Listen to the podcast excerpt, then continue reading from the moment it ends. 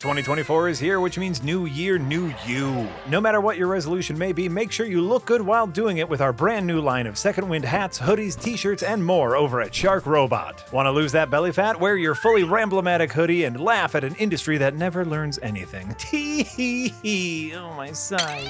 Planning to eat healthier? Cook up a meal fit for Dabarella Eatster and an entire D&D group with your adventure is nigh jumper. Want to read more books? Go to the theater in your backdrop t-shirt. Movies, they're just like books. But better. Want your voice to sound more like Frost's? Well, that's probably not gonna happen, but look over there. It's a cold take hat. Head over to sharkrobot.com slash second dash wind or click on the link in the description to check out all the new merch today. Act fast because some of it is only available for a limited time, just like our fragile lives. Floating on a rock in a void of nothingness. How peaceful.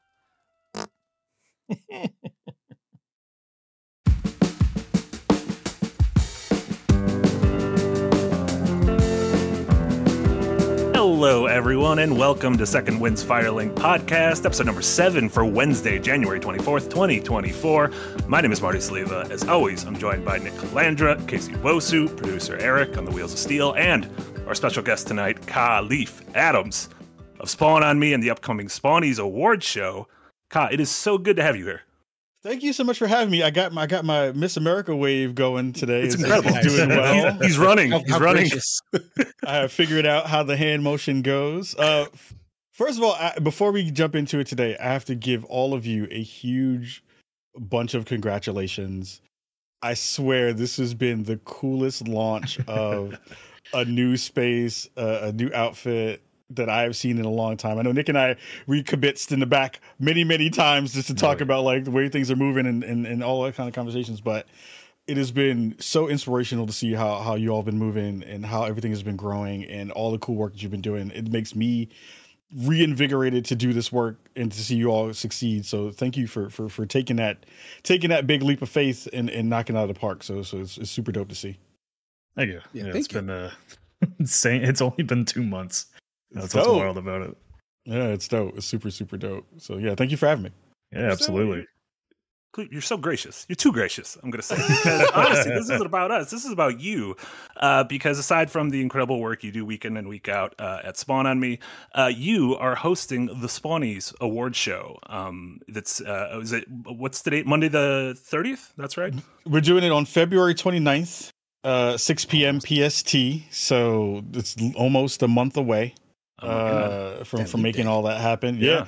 I was That's like, we're gonna we're gonna get the last bit of this Black History Month if, if anybody right. else does it. Milk it for all it's worth. Oh hell you, yeah! You, and, like, you and Final Fantasy, the last words of the month. Oh, uh, I forgot Final Fantasy's on. Yo, see, Final Fantasy taking my shine. What's up with that? We got to talk to them. But um, it's, a, it's a second time for them. yes, yes, indeed, yes, indeed, no doubt. Rebirth in a whole different way. Uh, there's a whole other conversation, but um, yeah, Spawnies Spawnies three is coming uh, in at the end of February, Black History Month. Um, you know, we've had a fantastic run so far. Uh, for folks who don't know what the Spawnies are, you know, a couple years ago, there was a big conversation about, you know, what is the video game space doing to talk to not only the conversation around diversity, but talking to, you know, giving developers a space to be able to really talk about the work that they do. I think Spawn on Me as a as a show which is now in its 10th year. Uh, that was the impetus and kind of, you know, foundation for what our show was was trying to be was a space where you could go talk to me, uh, you know, my, my, my, former co-hosts, the, the folks who are in the audience, and but really get a, a good nuanced take on the industry, get a nuanced take on games, get a nuanced take with developers talking to folks at home about what they do. Because at the end of the day, you know, for me as a person who straddles a couple of those lines of, uh, you know, I don't like to say influencer because that's weird.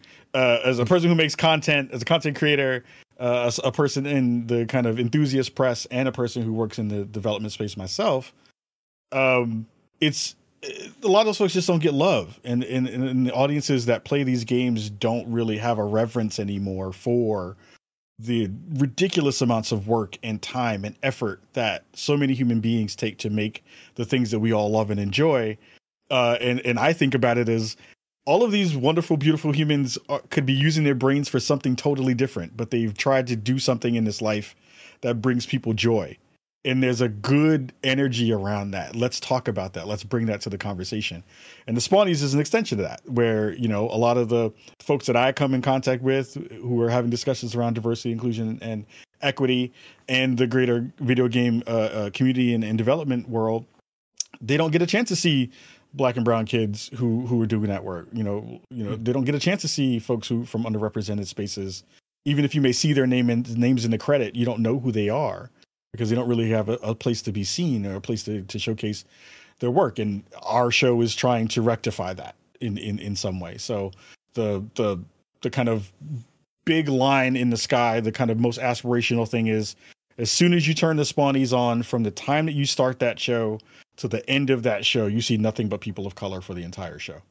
Um, and we've gotten pretty close. We, you know, we're at probably ninety two percent uh, in terms of of getting to that number of of hundred percent, and it's been brilliant. It's been fun. We're doing stuff that nobody else is doing and can't do uh, because we're connected to, to to to cultures in that way, and and and it feels really good to to put something out in the world that people enjoy. People are starting to really have an understanding of what we're trying to do, and it's dope. It just it's a fun show. Like a lot of yeah. the stuff in the industry right now is so dour and a lot mm-hmm. of the the the energy is so down. And and again, reasonable for all the layoffs and the conversations that are happening in in in, in that conversation. But even before a lot of those news news beats hit and all of that information started to really bubble up from press to players to all that stuff was always about how negative everything is around this thing that we all spend time with and love and enjoy and I'm like, for an hour and a half, you're gonna get a show that has music. You're gonna get a show with, you know, some fun additions to it through, you know, the the weird art and, and names of our categories and stuff. Uh, for for our show, and you're gonna come away with it feeling better about being a person who loves this thing that we call video games. So that's the hope, and and that's the aspirational goal. Nice. I like your your game of the year award is called the Cheddar Bay Biscuit. I can't. Hell yeah. Geoff Keighley. do you think Geoff Keighley's ever eaten a Cheddar Bay biscuit? I think he's done it, but he's I think he's done it, but he's done it in quiet. Like like it's one of those like a shameful thing. Uh, he, um, he, came from like uh like I don't want, I'm not like getting at him, but he, yeah, he came yeah. from money, right? Like mm. that may be beneath his station, like the no. Red Lobster outing. Here's the thing, though. I think, I think, I don't, I don't want Geoff to be in the corner like I'm eating this biscuit because this was biscuit.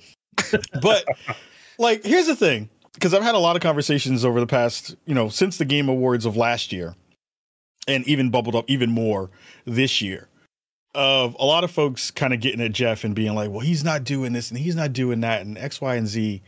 And I'm not gonna like jump on a soapbox and be like, "I love Geoff Keighley." Like Geoff Keighley's a dope human being from the conversations that we've had and, and the, and the interactions we've had. Like I am a legit fan of his. Like back from when he was like a journalist and like writing stuff for uh, various gaming magazines. Like I've always known that name in the industry. And and and and I want to talk about that because I think to a certain extent, like it goes back to that thing I talked about initially, which is reverence, right? And there's I am standing on so many different shoulders to be able to have this medium basement studio and to be able to have talked to you know the heads of most of the largest companies in the gaming space on the planet. And i go into that with a little bit of humility to be able to say like it is hard to do what geoff keighley is doing. As a person who is doing this show on no money and struggling to figure out how to make it happen every year and getting to see the spectacle that he puts on every year I got a huge level of appreciation for the work that goes into doing a thing that you don't have to do. Mm-hmm. And I think that's a big part of the conversation is like people will crap and moan on him. I don't know. I forgot if I can cuss, but people will piss and moan about whatever you want. People shit on him for it just keeps for, getting worse. We're like, oh no, you can't go that far. yeah, uh, these are my people. Uh, but but but like people shit on him for for doing a thing that honestly in that space if you think about you know the means in which he came from and all those pieces you don't have to do any of this stuff. Mm-hmm. so like there is a layer when he says i do this because i love it. There is a, a scintilla of that being true even if you don't believe it. And you know the thing that has come across for mo- most of the years that i've seen Geoff be in the space is like the the biggest knock you can have on him is like he feels like he could potentially be a little bit plastic, right? Mm-hmm.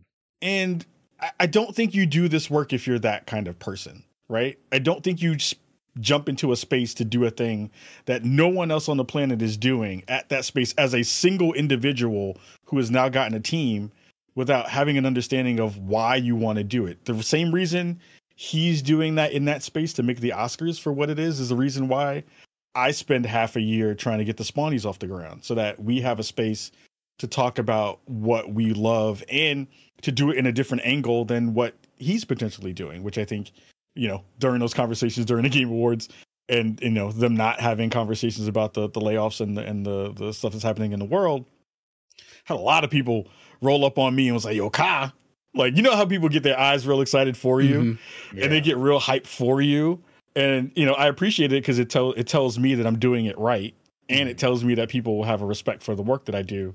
But a lot of people were like, "Yo, Ka, Game Awards wasn't hitting." Like you could do it, you could be the cat to do it this Get year. It. like you could be the dude. Like Spawnies could be the show, and I was like, you don't have Spawnies money to give me. yep. And also, so you can't get any that, Muppets on the show. Uh, yeah, I was like, you know, like I here's my PayPal. Like you can hit me up whatever you want and put some money in the bucket. like that, that's the trick there. That's the trick there. But also, there's another layer of that conversation I think is even more important. And I got I got caught up into that hype for a hot second too, because everyone wants to be the man, right? Yeah. Mm, Geoff is yeah. the man. I'm, I'm okay with saying Geoff is the man. But when I thought about it, I was like, if I try to be that, then I lose what is important about our show and I lose what is the avenue and the lane where I can do the best work.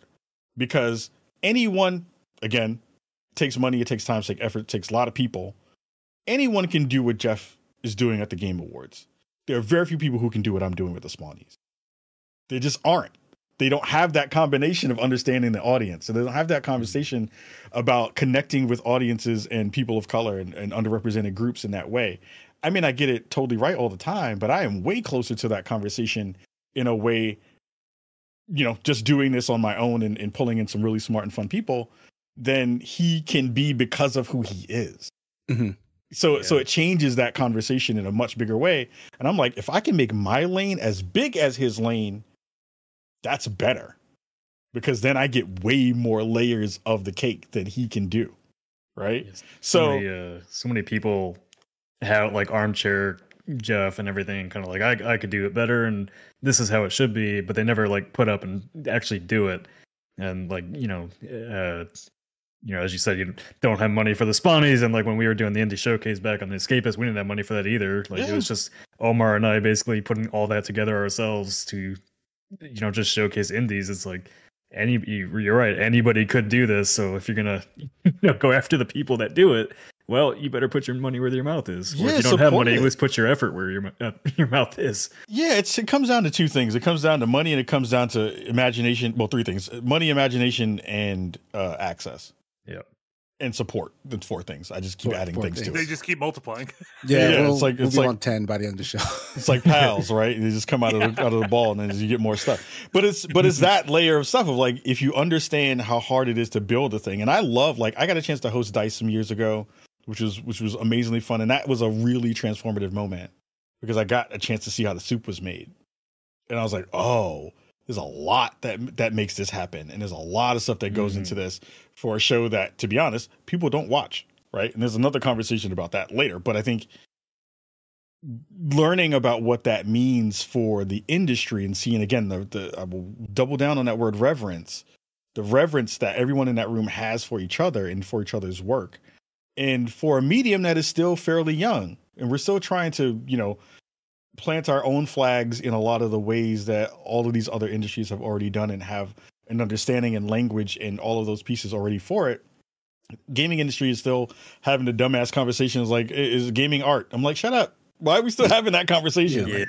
why are we still doing the thing where we are not standing on our own version of business and saying we understand that we are the folks doing this work. We have a we understand that we have the ability and the know-how and the knowledge and all of that energy to be able to do that. But we constantly do this thing as an industry where we we give our power away to other people to tell us that we have value right. when we've Constantly already done it for validation. Right? Yeah, like that, that, was one of the big criticisms of Geoff's show was that yeah. it was freaking stuffed with Hollywood celebrities and yeah. you know cameos and like giving extra time to people who, in I guess, in his mind, were validating their presence, like gaming's presence. When right. like gaming is kind of its own thing that can be a big deal on its own, but like the confidence isn't there it. yet. Well, and, and I get it. Like you people, know? you know, we, we we say people don't watch Dice, and I think you know, Kai, you've you've you've figured it out. If you make your show actually entertaining and tell stories and make people want to watch it, it'll show up. And you know, I think I think Geoff has kind of lost the plot with the Game Awards a little bit, thinking like I have to have all these announcements to boost my numbers up every year. Where I think that's where kind of the I think the disconnect for Geoff is like you do it because you love it, but also like you know he's trying to grow the audience every year. And yeah, uh, it has to be for, bigger each time, right? Yeah, at least for something like Dice, you know, hopefully they figure out, or if somebody does else figures it out, like just tell the human stories. That's like what people connect with as they're listening. And yet, if you don't worry about the viewership as much, then you can have a more interesting show. Mm. I think for the fans, I do feel like this year, especially in the next few months, when we have the Spawnies, we have GDC awards, we have the Dice awards. Mm. Like this is kind of the like, okay, you said you want a show that's gonna like yeah. be funny and focus on the devs. We have shows for you. So you better show up to them because if you, yeah. if December rolls around and you're complaining about the Game Awards again, watching it while still having not watched those things, that's on you. Like you're not you're not helping the change. Yep, looking at you, chat. You can't be cynical about the Game Awards Don't and yell not show chat. the Awards. Why? Why did you turn on chat? Chat knows what's going on. Our I love you, chat. I love you, chat. Game Awards chat. But, but I understand it though. Like, there's a, there's a, but there's a part of that that I also understand, right? Where like everything works off of clout and hype in a lot of mm. different circumstances. Like we can't we can't remove that layer of it from the equation and expect people to give a crap. We are in the most busy space in all of human history in terms of things trying to pull your attention. And to not understand that, you need to be able to go back and say, well, like, yeah, a lot of people watch the Oscars and they watch the Grammys and all that other kind of stuff. They don't really look at it to see who won an award. They look at it to see the performances. Most mm people don't give a the, the, people who don't give a crap about the actual football and Super Bowl, they will damn sure go watch the halftime show. So it's like mm you have to understand the hook of why people do that stuff. And if you understand that, then you'll understand why Geoff is doing what that what what he's doing. The thing that is that interesting disconnect is does the audience who is at home care about the same thing that the developers in the room care about. And if you know what is happening between those two spaces, you know the answer is no. Yeah, they're very, very different. Twitter, audiences. Twitter's its own yeah. audience. At home audience, its own audience. Developers its own audiences. So you, you'll never, yeah, you'll never satisfy them all. So like, I don't know. If I was Geoff, I just, you know, Twitter I mean, you, would be like the least of my concerns. What he's doing. Yeah, I wouldn't, like he's going up every he's year. winning. Yeah, yeah like he, he's getting like more Avengers and more Wonkas. Yeah. Right? Like Kojima hasn't said no to an invite yet. So yeah, now Kojima's bringing his buddies, bringing Jordan Jordan Peele. the the funniest the funniest game award moment that I've seen.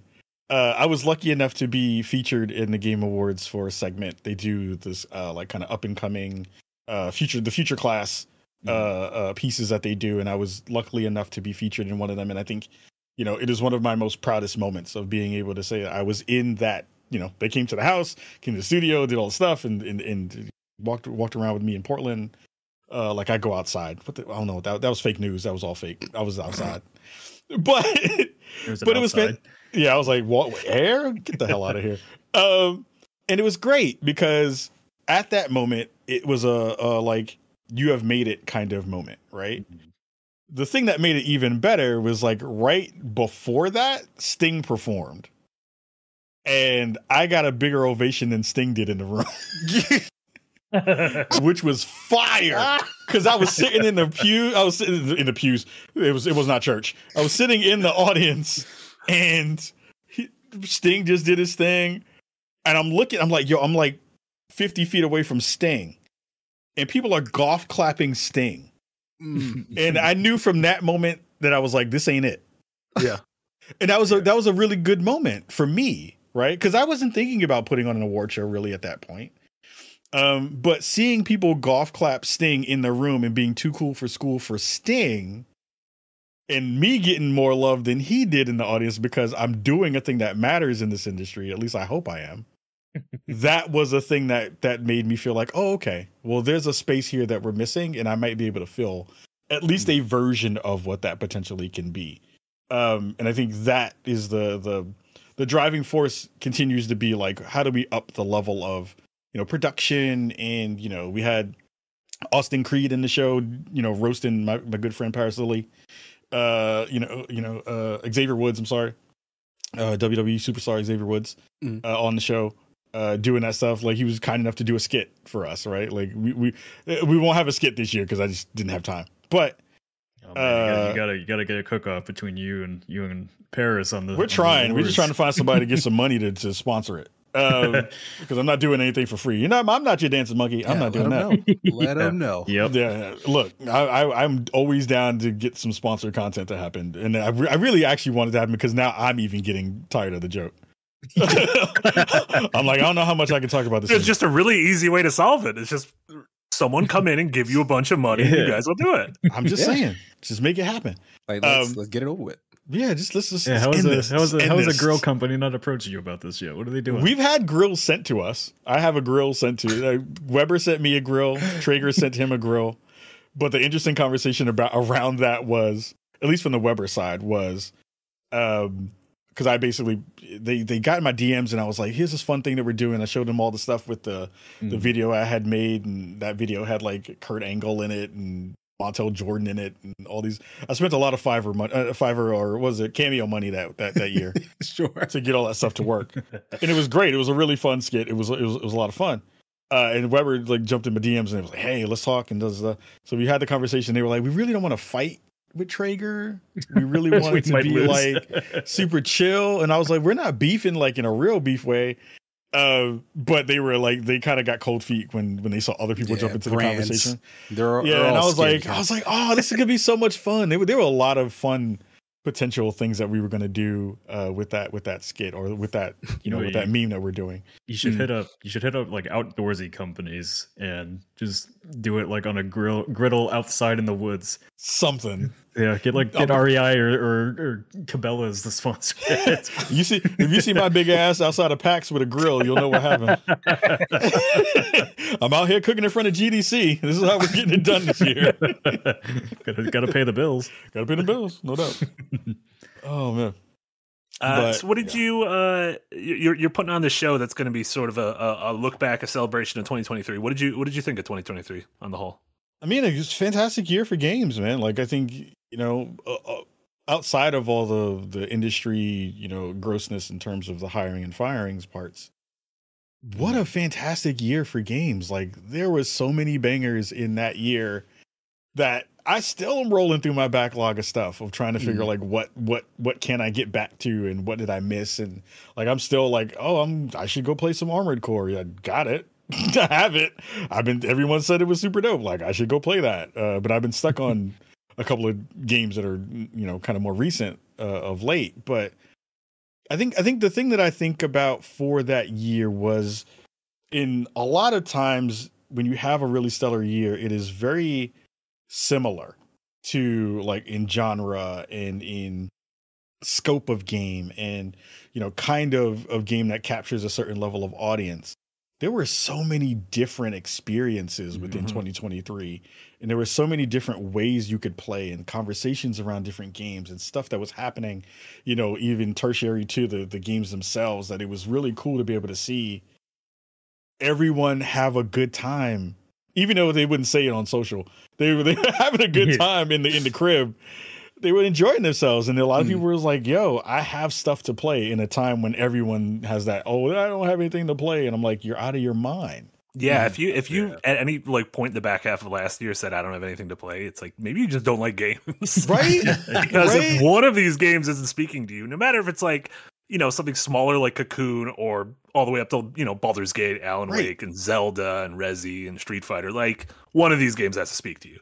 Something. And i think that that's a big part of the the the thrust of like moving in from that year into this year. I think 2023 was such a fantastic year. It, it feels like you can't continue to have that level of quality moving into the next year. But even if you look at the the upcoming roster for this year there's so much cool stuff that's happening in so many small pockets and big pockets of stuff three three 80 plus tier games in two weeks already we are three weeks into the year and i'm already feeling like i'm behind and i'm like I, I am oh, behind oh, no. already i am well because it's like so like uh, prince of persia comes out it's great yep. yakuza comes out on friday it's great or yep. like a dragon comes out it's great apparently tekken great Yep. We're about to have Persona. We're about to have Suicide Squad. We're getting Final Fantasy in a month. Like it's wild. Yeah, Palworld right now. Pent up. Yeah, Palworld. Completely forgot about. well, that. yeah. I mean, that's the main topic we're going to talk about. Is, yeah. is, then you have these games who come out of relative nowhere. I mean, we knew about Palworld. We didn't know seven million in five days. Palworld was yeah. coming here, but uh, yeah, it's it's it's just wild. There's no slowing down. I don't know if this is all like uh, sort of residual uh, after the after the pandemic, after COVID. You know, mm-hmm. like studios finally sort of like what it is. Yeah, like all the stuff yeah. that they had been working on and got pushed and pushed and pushed and pushed finally came out of the other side and like it seems like it's even spilling over into this year a little mm-hmm. bit. So I'm I'm curious when it will actually dry up or if that momentum will kind of take them because they've built that goodwill and they have good building blocks from all the time it took to build uh, like because there's a lot of like first timers too, like games mm-hmm. that will uh, uh, basically birth new franchises going forward, right? Lies of P, for example. The mm-hmm. next game coming from that studio is going to be big as hell. Yeah, mm-hmm. absolutely. So mm-hmm we might we might just be in a new game renaissance. That's all I'm saying. The pandemic might have killed millions of people, but it might help. might help. There you go. the Phoenix Rising from oh. the perfect company. You gotta look at silver linings, guys. Silver linings, silver linings. But but I agree. Like I think I think that it's going to be one of those conversations about like because everybody does the the the retro afterwards, and you figure mm-hmm. out like, all right, let's go back to 2023 or what was what was the last big super big gaming year? I can't remember, but like 2017, maybe 2017. Yeah, yeah, that's the one I think most people have the the kind of biggest nostalgia for. Mm-hmm. And I think this will be one of those years where people will go back and we're like, 2023 was just redonkulous in terms of so many cool things that got a chance to play or, you know, got a chance to see or stuff that didn't make it that was supposed to go out that didn't go out because um, we had a lot of besides you know games kind of just like besides studios closing, we had a lot of games that were supposed to come out that just didn't. Mm-hmm. Uh, and there was a lot of hype around games that just wind up not not actually doing anything that day before. Woo boy. Man, ah. listen. Don't bring up that game around me. I mean, I, I know. My, Nick, Nick just, Nick just like, just, just pulled the shotgun out from underneath the desk. He was like, "Man, taking somebody." I, I feel like Nick was like statement from this this morning. I was like, "Is this towards me?" but it's wild, we man. Have, we have Palworld now. It's fine. Everything, everything's fine with Palworld. real yeah. game. The world has changed. Yeah. Overnight what do you what do you what do you think about the, the sort of segueing into Palworld, but part of this whole thing? Uh, it is crazy to me that a week ago no one was talking about Palworld, and now it is all I see.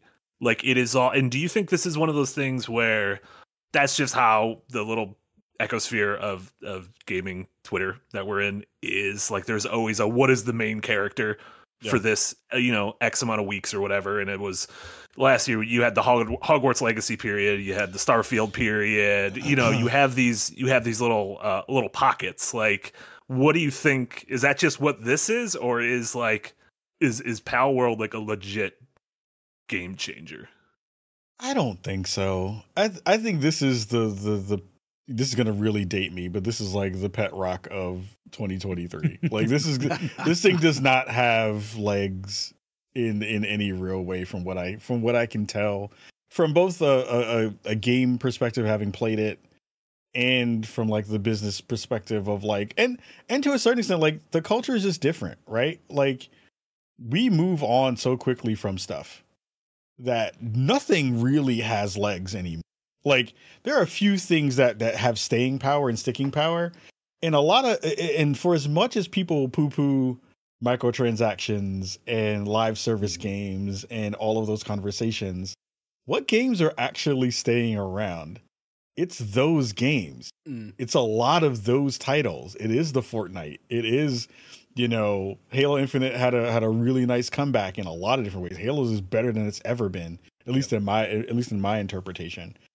So, if you have an established IP, or if you're you know borrowing a whole bunch of IP, uh, not not talking about Power World, but you know, and talking talking more about Fortnite, but like they have figured out the cycle of how do you keep a game relevant in a way that I don't think Power World has the people power to do and has the kind of uh, um, mind share to do. Like this is happening now.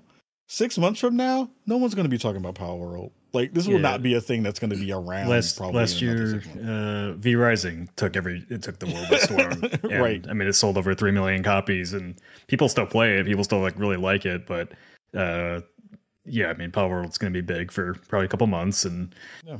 we'll we'll see where it goes. I think the I think the only reason it's blowing up right now is because you know I think it hit that very specific. Well, at first it they did the market research perfectly. Everybody wanted a creature collecting game where you could shoot them and survival building, all that kind of stuff. Mm-hmm. The trailers were really well done for that. Uh, and then the controversy, like they hit exact right time where everybody's pissed off about AI. and, and, so basically they got free marketing for themselves just by the nature of that. Oh, it's so and funny So much bullshit. So well, much bullshit. Well, here's the thing though. And, and I, I, want, I want to pause you on that because I because I'm happy you talked about the AI thing. Mm-hmm. and the kind of energy of the space that you talked about, Marty. The thing that I find the most frustrating about this conversation around Palworld is less the AI stuff because people definitely jumped into their everything is bad, every, everybody's effing it up bag really early. Mm-hmm. And did that thing that we tell most folks not to do, which is to jump to conclusions. mm-hmm. Yep. Um. So I, you know, me on, on, that conversation, like I understand the reasons why people are mad about generative AI. Like I get all of those pieces of the conversation. We actually had a really good episode with um, uh, Tremel Isaac, uh, mm-hmm. on on the show right when that was starting to bubble up and he was a developer. He used to work at Boss Key. Now he's working at a whole bunch of other. Different, he's the basically the the person who made Vault Boy. If you ever seen the Vault Boy design? It's him. Uh, Tremel Ray Isaac.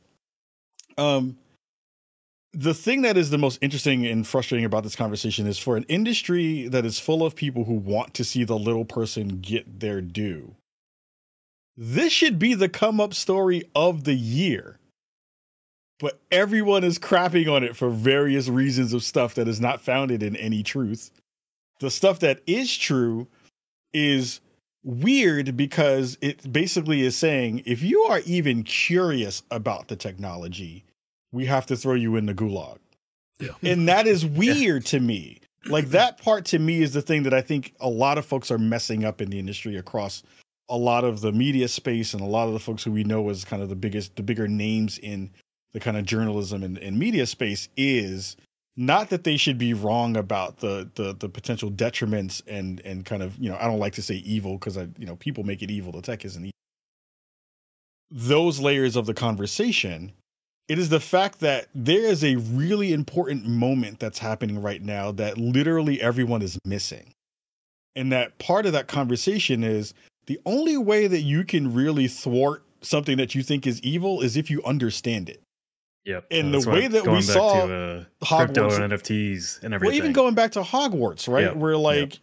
there was so much energy around like if you if you play it, if I see you playing it on your dashboard, yeah. we coming for you. There was a website that was like this person, if you played it, we found all the people who are playing it.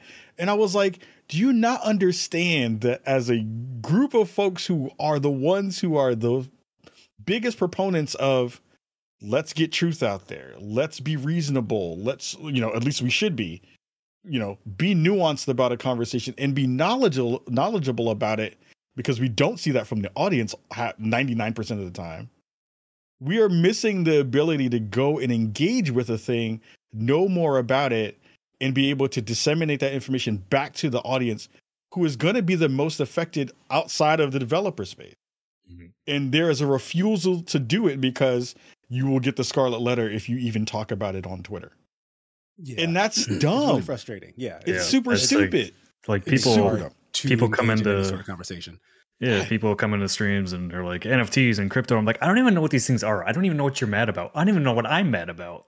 I need to understand what these things are. like, and it's the same thing with like this whole AI conversation. Like the finals was getting attacked yeah. a few weeks ago for their text to speech stuff, and like I'm working on a video right now that kind of goes into a lot of this stuff. And like, have you ever played an EA Sports game? Pretty sure they use AI to do text to speech when they record the voices of the announcers to do all those play by play calls. Like this stuff is not new we're mm-hmm. just hearing about it for the first time, and I don't know for sure if it uses AI, but like you know that's basically what the finals is doing. Everybody's like, "Wow, you got to pay those pay those voice actors and stuff." I'm like, "Yeah, pay the voice actors, but also like." if this if the people making the game the sound designers are telling you this is the way we need to do this to make this actually work i'd probably listen to them over somebody just yelling at me about ai stuff like i don't it's so every every one of these conversations is people yelling about stuff and pulling out of context tweets and, and interviews. And it's like the guy, the Palworld CEO, everybody hates this guy right now. For no reason. Because he created uh, a, a Bitcoin company, which everybody was all about Bitcoin before it got popular to hate on it. Mm-hmm. And then he he worked at JP Morgan Yep. And then he basically in this interview, the interview that was taken out of context, he's he's like, "Yeah, I'm not so much worried. I'm not so much worried about originality as I am of getting my games out to as massive an audience as possible." Yeah. And everybody's like, "No, that's bad." And I'm like, "What do you mean? Like the reason we make games is to make money." Also, you know who probably thinks like that? The head of every studio. exactly. So like I have a lot of mouths to feed. Shuntaro right. Furukawa thinks just like that, man. Yeah. A thousand it's, percent. And it, it's it's this weird burying of our heads in the sand for some virtuous reason that doesn't really matter to anyone outside of your friend group. That people are trying to pose up and do this thing that I that I I, I laugh at it because in the grand scheme, and you know, no matter where you are on the the spectrum of what do you believe around technology and where technology has failed us and and you know all of those pieces which again is less about the the, the technology and more about the humans and the way that they use them mm-hmm. is we've gotten this this like weird level of of un, unearned PTSD about things that don't matter. and it and it's a weird thing where it's like sure like stitching in in video games is real like that's the way audio works it's the reason why you have all of these different permutations when you play a game of 2K and you get the things that are talking about the very specific things that you're doing in that game. That technology is called stitching. That's part of that. Some of that may be used. It may may have a, a, a artificial intelligence layer of it. Some of it is probably not. Some maybe some person in a room who's doing that work. Right? Sure. But this idea that just talking about technology when you are using that technology every day is weird you are not turning Siri off your phone. You are not really throwing you're not throwing the Alexa out out of the window. You're not oh oh man, everyone's using this stuff and making their pictures and making their avatars and I was like, "Yeah, fam, they had my address. They had my face. They had that stuff 10 years ago, fam. Like don't front like you are now Amish and just magically just just just threw all technology away and decided that it is no longer for you because that's full of shit. That's not real. So let's get to the part where you know, I will go back to what my grandma used to tell me cuz I used to get caught a lot like my my run it back real quick. My my wife would often find me playing with people and she would hear me fussing at them over party chat. Mm-hmm. And it would be a conversation around like politics or some other thing, right? Mm. And she was like, Are you arguing with these random ass people on the internet again? And I was like, Well, look, I am not trying to persuade or sway them. I will at least hear the conversation out because I think 90% of conversations have a tidbit of something that you can pull from. And you don't have to then incorporate that. You can just hear a person out and be like, all right, I don't believe you. I think you're full of crap. I think that doesn't make any sense. But you can pull something from that conversation and use it for a, a future argument or a future conversation or a thing to enlighten you about a thing that you don't know. And I think what we've done in the industry now is we have put on a pedestal a lot of folks who virtual signal about a thing and people will run with that virtual signaling and go with that vibe. And because the way the industry works is if you've you know, put yourself out there enough to to feel like you're a, a you know a, a, person who's not following a lot of the group think, people look at you sideways, and then they figure out ways to kind of you know they don't blackball you, but there's like levels of access that get removed from from conversations. There are like mm-hmm. side eyes that go along with conversations that happen.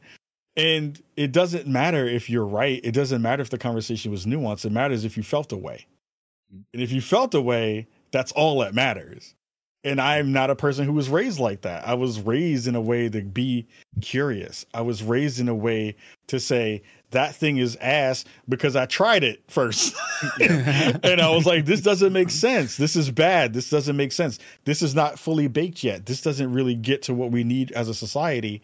But if we have those, a lot of those folks as the drivers of conversation, we mute literally a lot of people being able to find out good information because the people who would be the best arbiters of that won't even talk about it.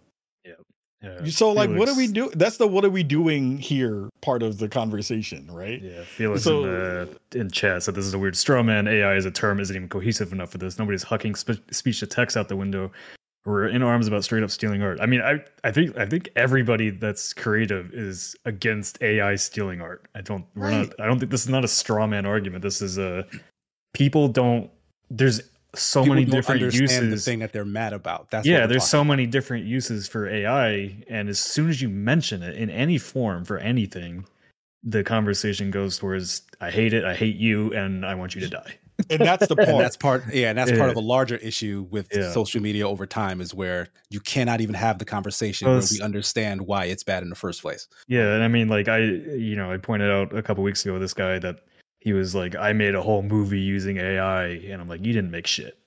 you, you had art and you stitched it together and and then I had a bunch of AI bros in my thing like going like this is going to take away the jobs from all you annoying creatives. I'm like, no, it's not. Nobody's ever going to pay for this. Nobody's ever going to watch this and think it's good. I, like, I remember the court. I remember the corridor digital incident, right? And I was yeah. like, you know, those folks are absolutely talented people who did it who tried a thing. Mm-hmm. If you look at the baseline of what those series of videos were, it was we are interested in a thing, a new technology that's bubbled up let's play around with it and make some content towards it. And they got their faces eaten for no reason because it was just like, you are a terrible human being for engaging with the thing. And I'm like, the conversations that bubble up from that are are more dangerous in some ways than the actual technology because it makes people stupid. yeah, and especially like day, yeah. the not only the anonymity of the internet and social media, but just even the distance, even if you are a known figure, the distance that social media has, yeah. people say things and act a way that they would not act to someone's face. And that is just oh. new to human beings, to like us genetically. Like all of the, the previous thousands of years of humans, like the only way you could convey that opinion to someone else is to say it to their face and you'd get hit. Oh, you like, I don't, I don't, know, man. I played Call of Duty growing up. I had a lot of people say a lot of things about my mother. yeah, that's what I'm saying. This that they, like yeah, that they wouldn't say to your face. oh, it, well, they, they at least said it with their voice. Now it's just text. yeah, it's just. I'm not, uh, I'm not giving them any more respect for saying it over the. like, get out of here! If you're not gonna survive, Nick, you survived. I did. But but but Marty, I want I want to poke at that really quick because I think mm-hmm. that's an important distinction, right? Even if you remove the like say it to my face parts of that. the part that is weird and is even more dangerous is that people then make an assumption about your character mm-hmm. yeah. based on your curiosity. And that's screwed up because yeah. then, again, like I remember a moment in Twitter where Twitter was a really fantastic space to learn from your peers. It was a really dope space. Like there was a dope show that I used to love. It was called um, it was Melissa Harris Perry's show. So it was like a very very cool show that was around. Uh, it was a, MSNBC show, uh, but it really dug into a lot of Black culture and from a political perspective, right? And we grew a lot of good energy around that show because it was a thing where every week you would learn something about culture, you'd learn something about politics, you'd learn something about the way government works, all of those pieces of stuff. And me, I'm not a I'm not a a political wonk. I don't. I'm not the person who's like trying to trying to hug Steve Kornacki like like yo, what up, fam? I'm like you you read the board and you see the numbers move. You, what about okay, when he breaks? What about when he breaks down the playoffs? Oh, I mean, I I, I throw my shirt off. I, t- I put baby oil on. It's sexy. Uh, I like candles. Drink a beer. Um, but it's but it's that stuff, right? When we have those conversations about like what is the balance between good information that has value to you and feeling like it is an affront to your your whole being mm-hmm. this is where we're at now where everything is an affront to your being. If you do not share the same vision the same theories the same the same stuff. Like people forget the like agree to disagree layers of it because that part is just like you know you can walk your separate ways. But in an mm-hmm. industry that is so small and everybody at home this industry is small that is a problematic thing not only for the folks who are in the space but anyone who's even thinking about being in this space i think the biggest issue that we've seen across a lot of these conversations it, it has definitely made people feel like this is not a space oh, for Oh, yeah. you Oh yeah, I mean, in a sp- in a conversation where we've been doing all the work. Like Spawn On Me is here for a decade. The whole reason this is here was to inspire that young black kid at home in the Bronx to be like, "Yo, I want to go and try to have a smart conversation about video games at some point." If I were to just say, "Hey, you had a conversation about this one thing that I didn't necessarily understand, and now I hate you," where does that leave that kid? where does that leave that adult who doesn't now have the ability to maneuver and to network and to do that stuff because you one day was like, yo, this AI ain't that bad. Like what? yeah, well, like I mean, uh, again, what are we doing? So there's a lot of even- layers to that, right? It's even yeah. shown in our reporting with like you know with Paul going back to Palworld. yeah, yeah. VGC published an interview with an artist giving quotes for the story on you know the p- possible plagiarism and they let the artist stay anonymous like a AAA artist and the same in that same fucking quote they're like I would I would stand up in court and testify on this but I'm like you won't put your name on this quote on a journalistic article like Nope. what are we like are you that sc- are we that scared to say Yes. what's on our mind like yep we are and like that's thousand percent. ridiculous A Also, thousand like, percent. yeah, I mean, like Yeah. that's that's the kind of the stuff that's like really annoyed me about the industry for a while now. It's like the conversations are so hard to have. Like people want to have conversations about unionization, but they won't attach their names to it because they're afraid of getting roasted for it, or they're they're afraid of having the conversation about how are we using AI. We can't even have the conversation because everybody will get roasted for it. it's like where you know these or do we have these forums in person at GDCs? Like I don't think I don't think Twitter No. will ever be I don't think Twitter will ever be the space again that You we can't have even those ha- types of conversations. But like Nick, you can't even have those conversations at GDC.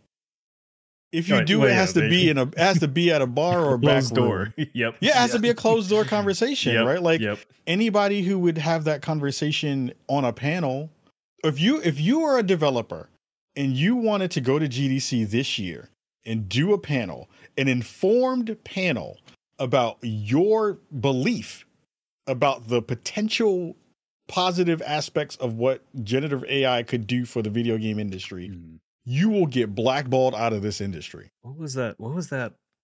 There was a presentation not too long ago that had that exact thing happen to them, and it was Yeah, completely was taken one. out of context. I can't remember what it was now. yeah but it's like we've gotten to a point where again I like think it was the tiny. It was the tinyBuild presentation over something Oh, about, yes. and it was about AI. Yeah, and they yeah, basically, yeah. of course, it was bad timing because like a few months later they laid off people. So Yeah, no which is a whole other that. conversation. Yeah. And again, like I think, uh, you know, when I have these conversations with with you and the rest of the audience and everybody else Yeah. who who this is, like, again, I am not a proponent for what we're currently seeing, but I have an understanding of it. Mhm. So at, le- at least a tertiary like at least a kind of like rudimentary version of like I understand what this is doing. I know what it's like. Like, am I? am- Do I get the scarlet letter because I used Midjourney once? Like, probably now. Like, you know what I mean? Like, do I have to go to church and do an Our uh, Our Father now because I because I because I made some pictures in Midjourney at one point? Like, Yeah. probably. But like, God, I'm sorry. No, it, it's honestly wild because a, a lot of folks last year went and watched Oppenheimer, which was half about the Red Scare. That's Yeah. literally what this is. it, it is. Like that's all this is. It totally is. And I and I and I want again, I want people at home to not feel afraid to be able to engage with new things. Because to be Mhm. fair, you know, I I am people first. I I'm, our show is is so dev centered and dev centric. I you know the best episodes that we've ever had on Spawn On Me have been when developers come onto our show and have been really transparent and really open with their thoughts, their feelings, and their and, and their work. And I never want that to go away. But I also understand that like technology is going to move with or without you. It's always going to do that. It's just a matter of it hits mass adoption or or not. Yeah. And if it hits mass adoption, sorry folks, you're gonna have to figure out how to incorporate that into some of your work. People like one of the most interesting uh, layers of that Tremel uh, uh Ray Isaac uh, uh, conversation was like he was like nobody's mad at Kit Bash. He's like no one is mad at that. Like people don't beef about that. People don't beef about the way that that that that uh, particular assets are generated and they use them all the time in in video games you see all the time not everything is made everything is made by a person but it doesn't get replicated by a person all the time mm-hmm.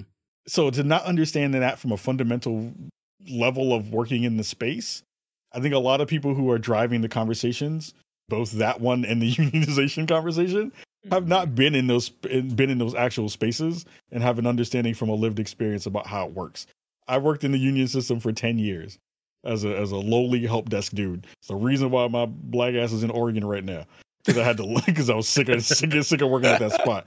But it was one of those conversations of being like, I have an understanding of why unionization, for as much as I want it, is not the silver bullet to fix everything. Mm-hmm. Because you know yep. why? Humans.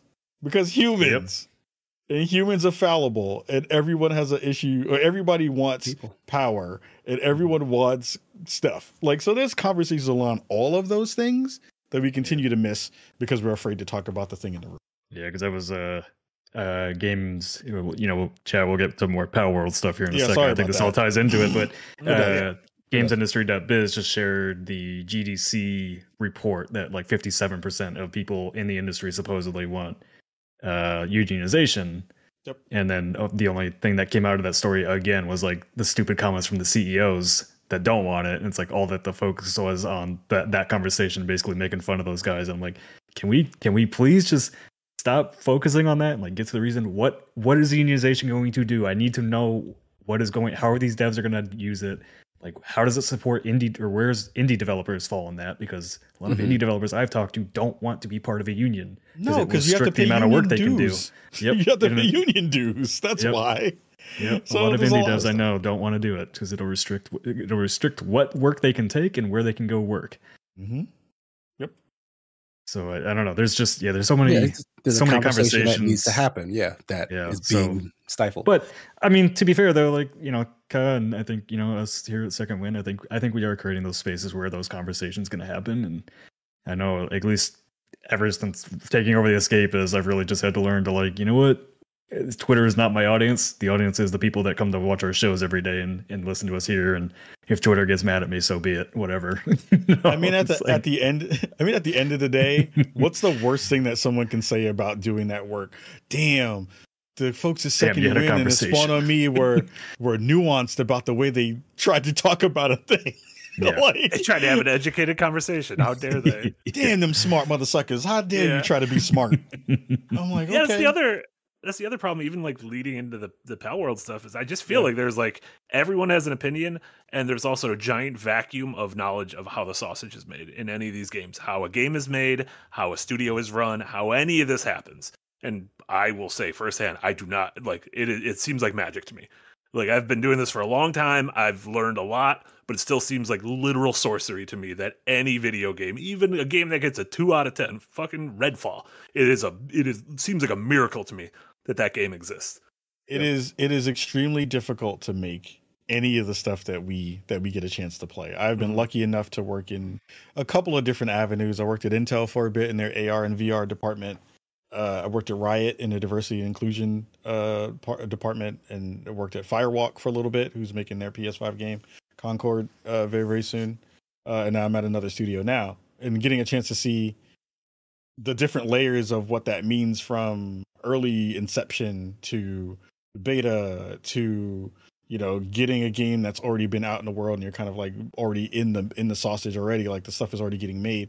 There's so many different conversations that go along each one of those different kinds of projects and studios of various sizes that I think what the industry has done um, a disservice to has shown exactly what that sausage looks like when it is being made right mm-hmm. like and i get to a certain extent like there's a lot of conversations of why that is i think some of that is people want to protect the the project that they're working on i think most of the folks in in in many video game audiences have the biggest armchair quarterback seat that they've ever seen in the world mm-hmm. and they think they know and they have absolutely no idea how games work mm-hmm. um and to a certain extent like we are in the biggest industry of introverts on the planet like d- developers don't want to be out in front. There are very few folks who want to be on camera. There are very few folks who want to do the interview.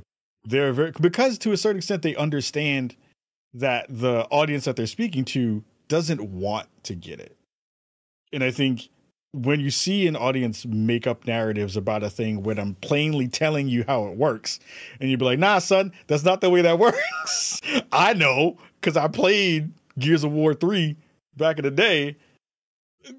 You lose the you lose the want to teach at that yeah, point. Yeah, like what's the point if this is like well, this I mean, is what I have to shit, address? I, so many of the developers that I grew up following on Twitter are gone. Like they don't oh, they don't engage with it ever anymore. Like all of like I got a bunch of doc opportunities through Twitter, like Darkest Dungeon, and both mm-hmm. Tyler and Chris Perez have mostly for the, the, whole point left Twitter at this point, and. Yep. Like a lot of the developers, I, I grew Bill Gardner is not on Twitter at this point. I used to talk to him all the time on Twitter. Like it's it's really sad to see like how how much developers have just shied away from engaging with anybody on social media. But I also don't blame them. Like, you know, you got a game to make and you don't need to deal with the the discourse all day. I mean, the funniest thing right now is just waiting for Jaffe to say something when he's high. I'm like, I'm like, come on, fam. Like for real. Come on, come on, come on, come on, fam. that man just loves his attention. He love him some weed. I am in Oregon and he loves weed more than I do. and I'm like, I ain't mad at you because I hey, weed is great. But like he just comes out of nowhere with some stuff, and I'm like, you could have kept that in the DMs, fam. Like that should have been that should have been your inside voice, and that was like two outside voices ahead of you. it's okay. I know you. I know. What, I know you feel a certain way, but like, fam, I'm like, can you go make a game now at this point? And I yeah. think, uh, like, you feel like, like another calling all cars. I'd be fine with that. I want. Give me that drawn to life, fam. Let's exactly. Yeah, make the drawn to life. Drawn to life too. And I, again, like again reverence like the person who's made one of my favorite games of all time but is also now feels like he is not allowed to he, he doesn't have a space in the industry in the way that it is now because of a lot of different ver- versions and reasons of stuff but i think it goes back to that conversation of like how do we teach each other how do we showcase and how do we have you know respectable uh, conversation respectful conversations even when we disagree and it, it just isn't a space for that in the Palworld conversations that we've seen over the past couple of weeks have bubbled that up in the, also like the dumbest way. Like mm-hmm. that's the part that's been really frustrating. Has been it's all stupid. Yeah, that game like, is really stupid. That game is dumb. that's a dumbass game. Like, yeah. hey, if you're playing Palworld at home, I appreciate you. I played that thing for like five hours on the weekend. I was like, yo, this is ass. This is ass. like that is not. It's not. Like, I do. Game. I do want to actually get into the meat and potatoes of yeah. the game. Yeah because I I agree in that clearly that game was uh, was conceived with like the lowest common denominators, right? Algorithmic design in the sense that if this is good and that is good, if we put them together, yes, it will be double as good, right? Yes. And weirdly enough, I do not like survival crafting games all that much. I've been a, a huge vocal Pokemon hater for a very long time Uh-oh. because those games do not change. Like I like the concept, but like Nintendo keeps making the same effing game over and over again, and every non-Nintendo Pokemon clone or creature collector, if we're going to use the proper terminology, mm-hmm. still stays so close to that Bible. But Palworld for me, has hit. Like it is scratching that itch of wanting to collect all the little creatures and like yes, I'm going to build this base and I'm going to uh, optimize my mining and resource gathering with the use of these creatures that I'm collecting, and it's created this loop that I'm actually engaged in and care about. And I know that the game is bad. I understand fully that it is not even finished. Like it's an early access thing. Like I, right. I don't think I've ever spent as much time in any other early access game as I have in Palworld. And it's and there's a reason for this. It's because for years Nintendo has refused to do anything with that formula. Sure. Right? They had a winning formula back in the early 90s or the 80s whenever uh, Pokemon Leaf Green and whatnot released. And they stuck to it because it sold. And Nintendo was very traditionalist, you know, that's their culture. And for whatever reason, nobody else has been brave enough to attempt to do more than that. Mm. Until this dumbass game, until Palworld, did someone try something fully out of the box with that formula. And that's the reason why it's hitting. And like you guys are right that um this probably won't be like the next big wave that's gonna like be a, a staple point. But just like how PUBG was kind of a really janky uh, mess that introduced the world to battle royale, we're gonna get another one we're going to get a Fortnite after this that's going to take this and actually run with it. And that one's probably going to be big. And that's the one Nintendo's probably going to worry too. about. It might be, yeah. I think might just jump on this. Or like Fortnite, it's going to be a game that's already been announced, and they're going to be like, "Ooh, how do we pivot this?" right? Oh, yeah, let's just change this it. into that thing. Yeah, yep. Yokovi. Like I, I, feel like I see that happening, but like, yeah, Palworld for what it is, like I'm I get the hook. Like I get it. Like they might mm. have stumbled upon it by pure happenstance. I mean, but this for, is this is Nintendo's fault. For, it's not Nintendo. It's the Pokemon Company's fault. Not oh, sure, sure. All right, fine. Pokemon Company. But for fine. a mainstream audience like this, this hits everything that the mainstream audience is like right now. It's it's colorful. It's got the survival crafting stuff going on. It's got creature collecting. It's got guns. it's got exploration. It's got meme like, material. gun stuff yet? It's like, literally about the guns. Yeah, but the it's literally addicting. Like yeah, it's everything that that audience wants right now. in the survival crafting genre, like I, I, said this on Twitter, like a lot of people underestimate the survival crafting genre. Like the Forest or Sons of the Forest, 150,000 reviews, and it's not even out of early access yet. Not even 1.0. That game sold a fuck ton of copies. Yeah. Like every, and Shrouded just launched today, and I, I shared that earlier. 70,000 active players. It's a massive launch for that team. Wow. Like it's, yeah, like this is a genre that people enjoy and I you know I don't I don't really enjoy the grind of those games, but I mean like V Rising, Valheim, Enshrouded, Palworld, all these games are doing that stuff. They're mm-hmm. all aping. Valheim was basically what if we take survival crafting but add in Souls bosses, and here we are, right? Like it's those those games yeah. take off we talked uh whatever a week or two ago nick we talked about how you started your your yellowstone journey or you're, you're yeah, planning yeah. on starting your yellowstone journey and about how yellowstone's like crazy one of like the most popular shows on tv and i don't know anyone who mm-hmm. watches it right and that's this is to me the the survival crafting world uh, uh, survival crafting genre and even pal world to me are like those like medical and cop shows that i feel like there's 10,000 of them. There's fucking csi there's a whole chicago cinematic universe there's all this stuff and i'm like i don't know anyone who watches this except my mom and they're the some of the most popular things on tv and i'm over here like did you guys see the curse episode 10 was really crazy. Um, and it's like the, the, you know, I'm over here wanting to talk about Prince of Persia, but seven million people just downloaded Pal World, and so it's like maybe I'm the one who's out of touch with this, honestly. I think I think it's just uh, uh, there's you know the the online audience, which is us. It's those those people in chat. Uh, you know, and then there's the audience like the friends I play with that night that just want to live in Minecraft for two hours a night and as somebody said in chat, punch punch trees and shit.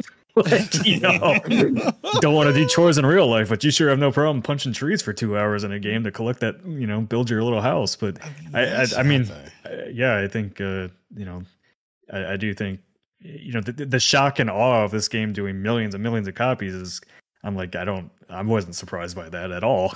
this game, every like, time this game was, it every time this game was shown at uh, one of the award shows or whatever, there's tons of talk about it online. They've been doing crazy amount of marketing with like each individual creature for weeks. So I think, uh, yeah, yeah, this game, this game taking the internet by storm, it, it just it was bound to do that. I think it had all the right it had all the right materials to do something like that. So I guess the question I have for all of you is, you know, there's usually a moment where a game like this bubbles up to get to that mass market, you know, that inflection point. I remember Fortnite was Drake and Ninja playing together. right. Which was that I blame that, yeah. does all Drake's fault. Uh, but like I don't remember who the person was that introduced the game to the world in a way that made it so that everyone is like, "Oh crap, we got to play this." Maybe somebody in chat knows it, but like it felt like it jumped that moment. It And- didn't have a release date until like a few days before it came out. Huh. Like we did, it didn't. It was in December. It wasn't like Palworld's coming in January. Everyone was like, no. "Remember that? Remember that game with Pokemon with guns? What's what's going on with that game?" And they're like, "It's coming out in one week." That is the crazy thing. There is none of those. There is no Ninja Drake moment. It is just. I woke up one morning and they're like, "We sold three million copies in a day," and I'm like, "You did what?" Yeah, I, I think. Well, I think. like, "Oh, I we have a million also, concurrents on Steam," and I'm like, "You do?" I think. I think like after the day before, like this was another game that everybody was kind of like, "Is this thing even real?" Like we saw those trailers. Like they didn't show gameplay in the trailers. They're all you know cinematic based. And then it comes out and it's like, oh, this is exactly what they advertised. I think that caught people by surprise. I think that's the real surprise. For. That's Like, the- this thing that's is something I can actually play. That's probably the thing, right? Where like the the jankiness and the and the kind of you know this isn't a the vaporware version of the day before. I think probably folks went into this looking to hate it. Yeah, and they're like, and oh we're shit, this is a good "Oh, game here. Snap! This is this this is I kind of like this. Can I? Yeah. You know, is this a thing? Maybe that's the real reason that this is popping off in that way. Was like the the, the day before launched Palworld into an actual space where people gave a crap because they were thinking it was going to be bad. Uh, I mean, that's the. I I, don't- mean, I don't that's the, the the blessing and the curse of a game that looks too good to be true. Is some either they are or they're not, and if they are, th- then they go away like the day before did. And then the if they if they aren't vaporware, then it takes the world by storm. like Mm. it I just think, does that. Casey's, I think Casey's point was good though, is that this is coming at a time when Pokemon commercially is still doing just fine, but critically people are like, "What are you guys doing?" Like Right. if Pokemon had had their Breath of the Wild moment in over the past few years, I feel like Pal World would have came out and everyone would have been like, but "It's it's it's- Right. It's, not that." Like this is Uh, the most this is the closest version of of revolution in that genre that we've ever had. So folks are like thi- like there is a lot of anti Nintendo sentiment tied to PAL's PAL World's uh growth because you see it in all the responses like the Mm. because Pokemon has a very fervent fan base. We know this because it sells millions regardless of its quality. But those folks will come and be like, Pal World is evil incarnate. And then folks would be like, no, Nintendo did XYZ, and that's why I love Palworld. Like there, there's a coalition of folks who are angry over over the fact that Pokemon has not evolved. I'm one of them. I'll be honest. I'm one of them. Like I, I want them to be challenged in that way, but like Nintendo's still too big to actually care about We, this. we always we always say we want Pokemon to evolve, but then Call of Duty tried to evolve, and everybody said no, please go back. That's gonna the same thing's gonna happen to Pokemon. I don't know They who said that. Call of Duty I didn't say those words. evolve. Call of Duty added all kinds of extra Jetpacks, movement baby. mechanics, and they're like, no, please Oh. stop. You're hurting me. I want Well, back to boots on the ground Back to the action. Well, I- That's exactly do- what they said. The thing I need them to fix is the damn hit detection on them damn game. I don't care about movement. I care about actually the time to kill not being two days. It's a Yes. conversation for Play another day. hardcore. Only play hardcore. I know it's a damn shame. That's all I do know. Yep. but yeah, I think I think Pokemon like is just uh, it's not it's not broken. Don't fix it, kind of thing. And then, uh, but you know what? Pokemon Violet and Scarlet is fucking broken. Fix your damn performance so I can play that game, please. But isn't it also super weird too? But that that everyone is kind of up in arms about the the art, right? Like Mhm. remove the AI layer, right, and you just talk about the derivative layers of what that is. And I was like, we're why is this also a problematic thing, right? Like I grew up and we had Transformers, we had GoBots, Mhm. we had all these other things that were basically the same thing just with a different skin on it and when i you know i was never really a part of the pokemon era because i it, i just missed that. i was too old i was older when it when it kind of started but like pokemon digimon all the stuff was the same stuff Freaking Medabots, Yu-Gi-Oh. I'm worried- yeah So right the like video- you, all right the video that I'm working on is tech. There's three different conversations going on, and they're all twisted up, and people don't even know what they're mad about. One conversation is, is it plagiarism? And it's not. like every legal expert is telling you this is not plagiarism. Also, you know why it's not plagiarism? Because Nintendo didn't come for them. Yes. If it was plagiarism, Then Nintendo, Nintendo would've been- that one, Nintendo that would've been one there at dude modded trailer. Pokemon into the game, and like five hours later, Yeah. they came for him. yes yeah, immediately Those are Nintendo on was like, "Get this out of here." to the the the second conversation is the AI generation. Somebody's like they generated their characters with AI, and that blew up on Twitter, and everybody just ran with it. It's like they must have done that because they made this game called AI Art Imposters, and that was made with AI. And it's like, I'm, I'm the video I'm working on. Spoiling the video. For sorry for those of you that want to watch it, but uh, the game was not. Anyway. The game was not made with AI. It the, the game the game is a uh, it's like an Among Us basically clone where there's an imposter. Four people are playing. One person's the imposter, and the, the game's mechanic is using AI to generate the art. And only one person, all th- three out of four people know what the theme is, and one person does it, and that's how you find out the imposter. That's all it is. It's just AI using is yeah, it's yeah. using it's AI using to generate a game, a game, mechanic. Yeah, and it's not selling the AI art to anybody. It's literally just type in the thing, use the mechanic. So people, people, get mad at bots because bots are AI. Well, people, so people, yeah, right? People, like, people took that and said they must have generated their creatures using AI, and also because they took a context quote uh, that one of the artists, concept artists there, like designed most of the creatures. Which I mean, like they're simple, oh. they're relatively simple creatures. Over like, this is, this is a lamb. This is a chicken. And, yeah, and I don't, and I to be perfectly clear, like they have been very open that they were inspired by Pokemon. So I'm betting they had pictures of Pokemon up on their whiteboard and said, "Let's draw that." Like I want people to recognize that creature. Uh, what I and then hope. the final, the final, let me, oh, the sorry, final conversation that's happening is around the CEO, uh, Takuro Mizobe. Mm. He did an interview with Wired, and somebody took that interview and popped out one answer where he talked about I don't care about originality. I just want my game to reach mass market appeal, blah blah blah. And they left out all the context of like this dude worked this dude went to Nintendo and basically said, "No, this isn't for me because uh, every game needs to be like original and introduce new ideas. I just want to make games that have all my favorite things in one game." And that was his thesis about we finally found games. the Michael Bay of the video game industry. Yeah, he's right. literally the Michael Bay of the games industry. And so VGC and all these other outlets picked up that quote and ran with it. And it's like this guy just wants to copy everything. And I'm like, if somebody took Call of Duty and merged it with Battlefield, please give it to me. Thanks. Thank you. like, right? I like. I want more Zelda. Everybody's been wanting more Breath of the Wild in their other games. Immortals of or Immortals Fenyx Rising people were all over that. And it's Genshin Impact, Genshin right. biggest hit yeah. in the world. So I mean, like they're all three of these conversations. Genshin, remember before Genshin came out, there was like a it was being shown off at some show. I don't know if it was like a PAX or, or I don't even know if it was in the US, but there was just a picture of someone at the Genshin booth holding up their Switch with Breath of the Wild and giving the finger to the booth. just people were like, "How dare you!" And then Genshin came out, and everyone was like, "All right, this is pretty good. We like." What's this. funny is the the uh, thing you're talking about was Genshin. Yeah. They were yeah, it was a Chinese convention. They yeah, yeah, it was, no, it was a Genshin booth. Yeah, I remember that. Yeah, like they, they someone smashed a PS5 over that. I the the thing that I keep going back to, and, and this will definitely give get me some hate from the Pokemon crew. It's all right. They're already mad. It's fine.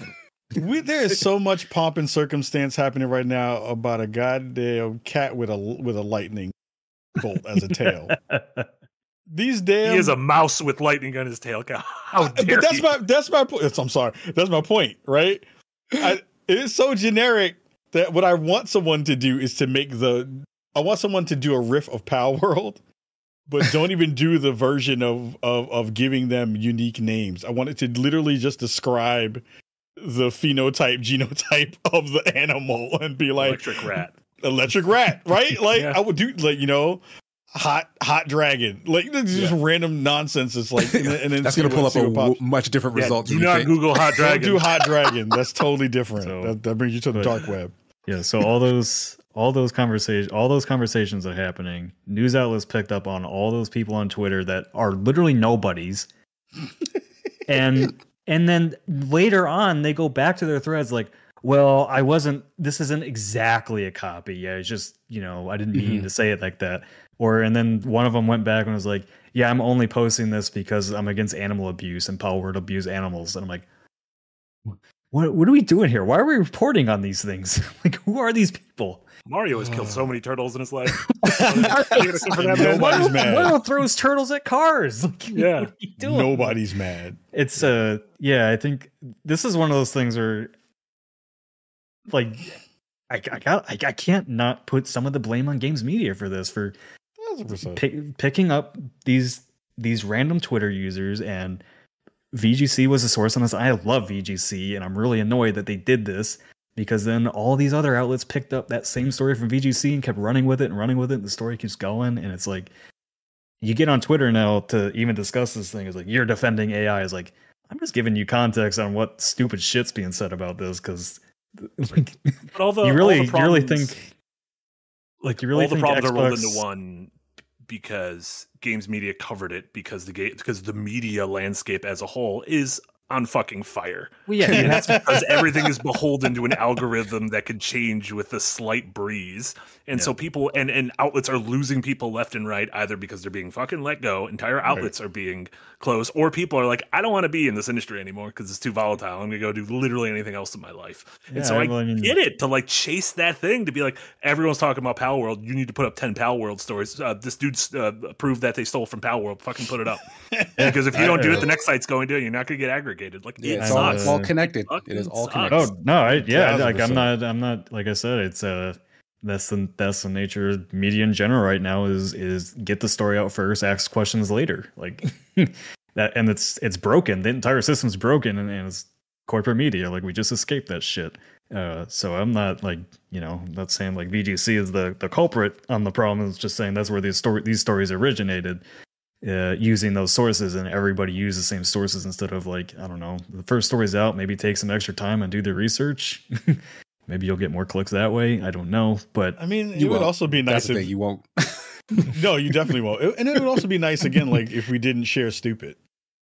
Like that's like Yeah. that's the that's the foundational part of all of this is right. Thank if you so don't much Share for stupid, saying that. it's all sure stupid yeah Then like, Like don't don't hate share stuff either. Like if you come across a thing that's like that is insanity. I can't believe this person said that. They go take it and they go show it to all their friends. I hate that this thing was said. Look at this thing that was said, so you can also hate it. Don't give it energy. I uh, Leave I mean, it where you found it. I am I am human, right? And I understand why that happens. I fall into it too. I am not fallible. There are things Mhm. that happen around racism or things that people say Mhm. that I'm just like, oh, because because also that's a that's a thing that is a conversation that is continuing to happen that has actual uh, detriment to to actual human beings.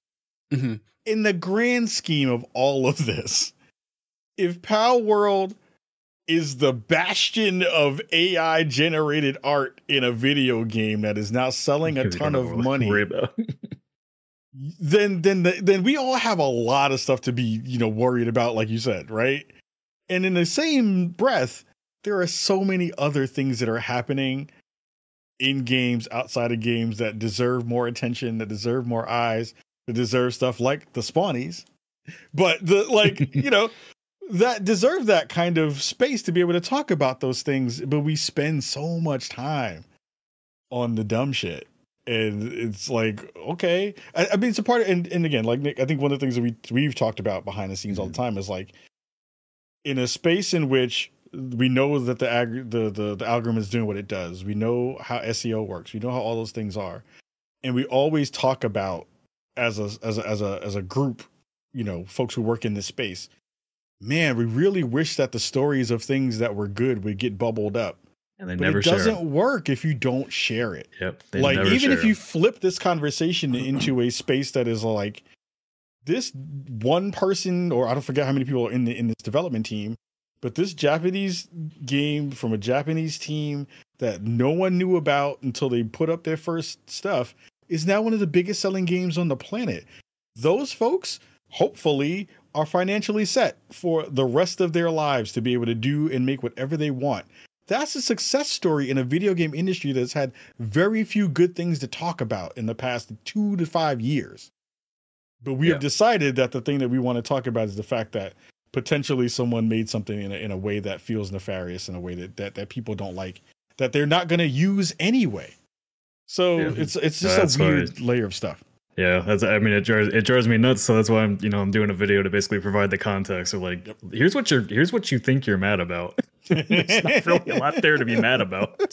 Like I'm like, the, the the, the everyone, core thesis of my, to have. Go ahead.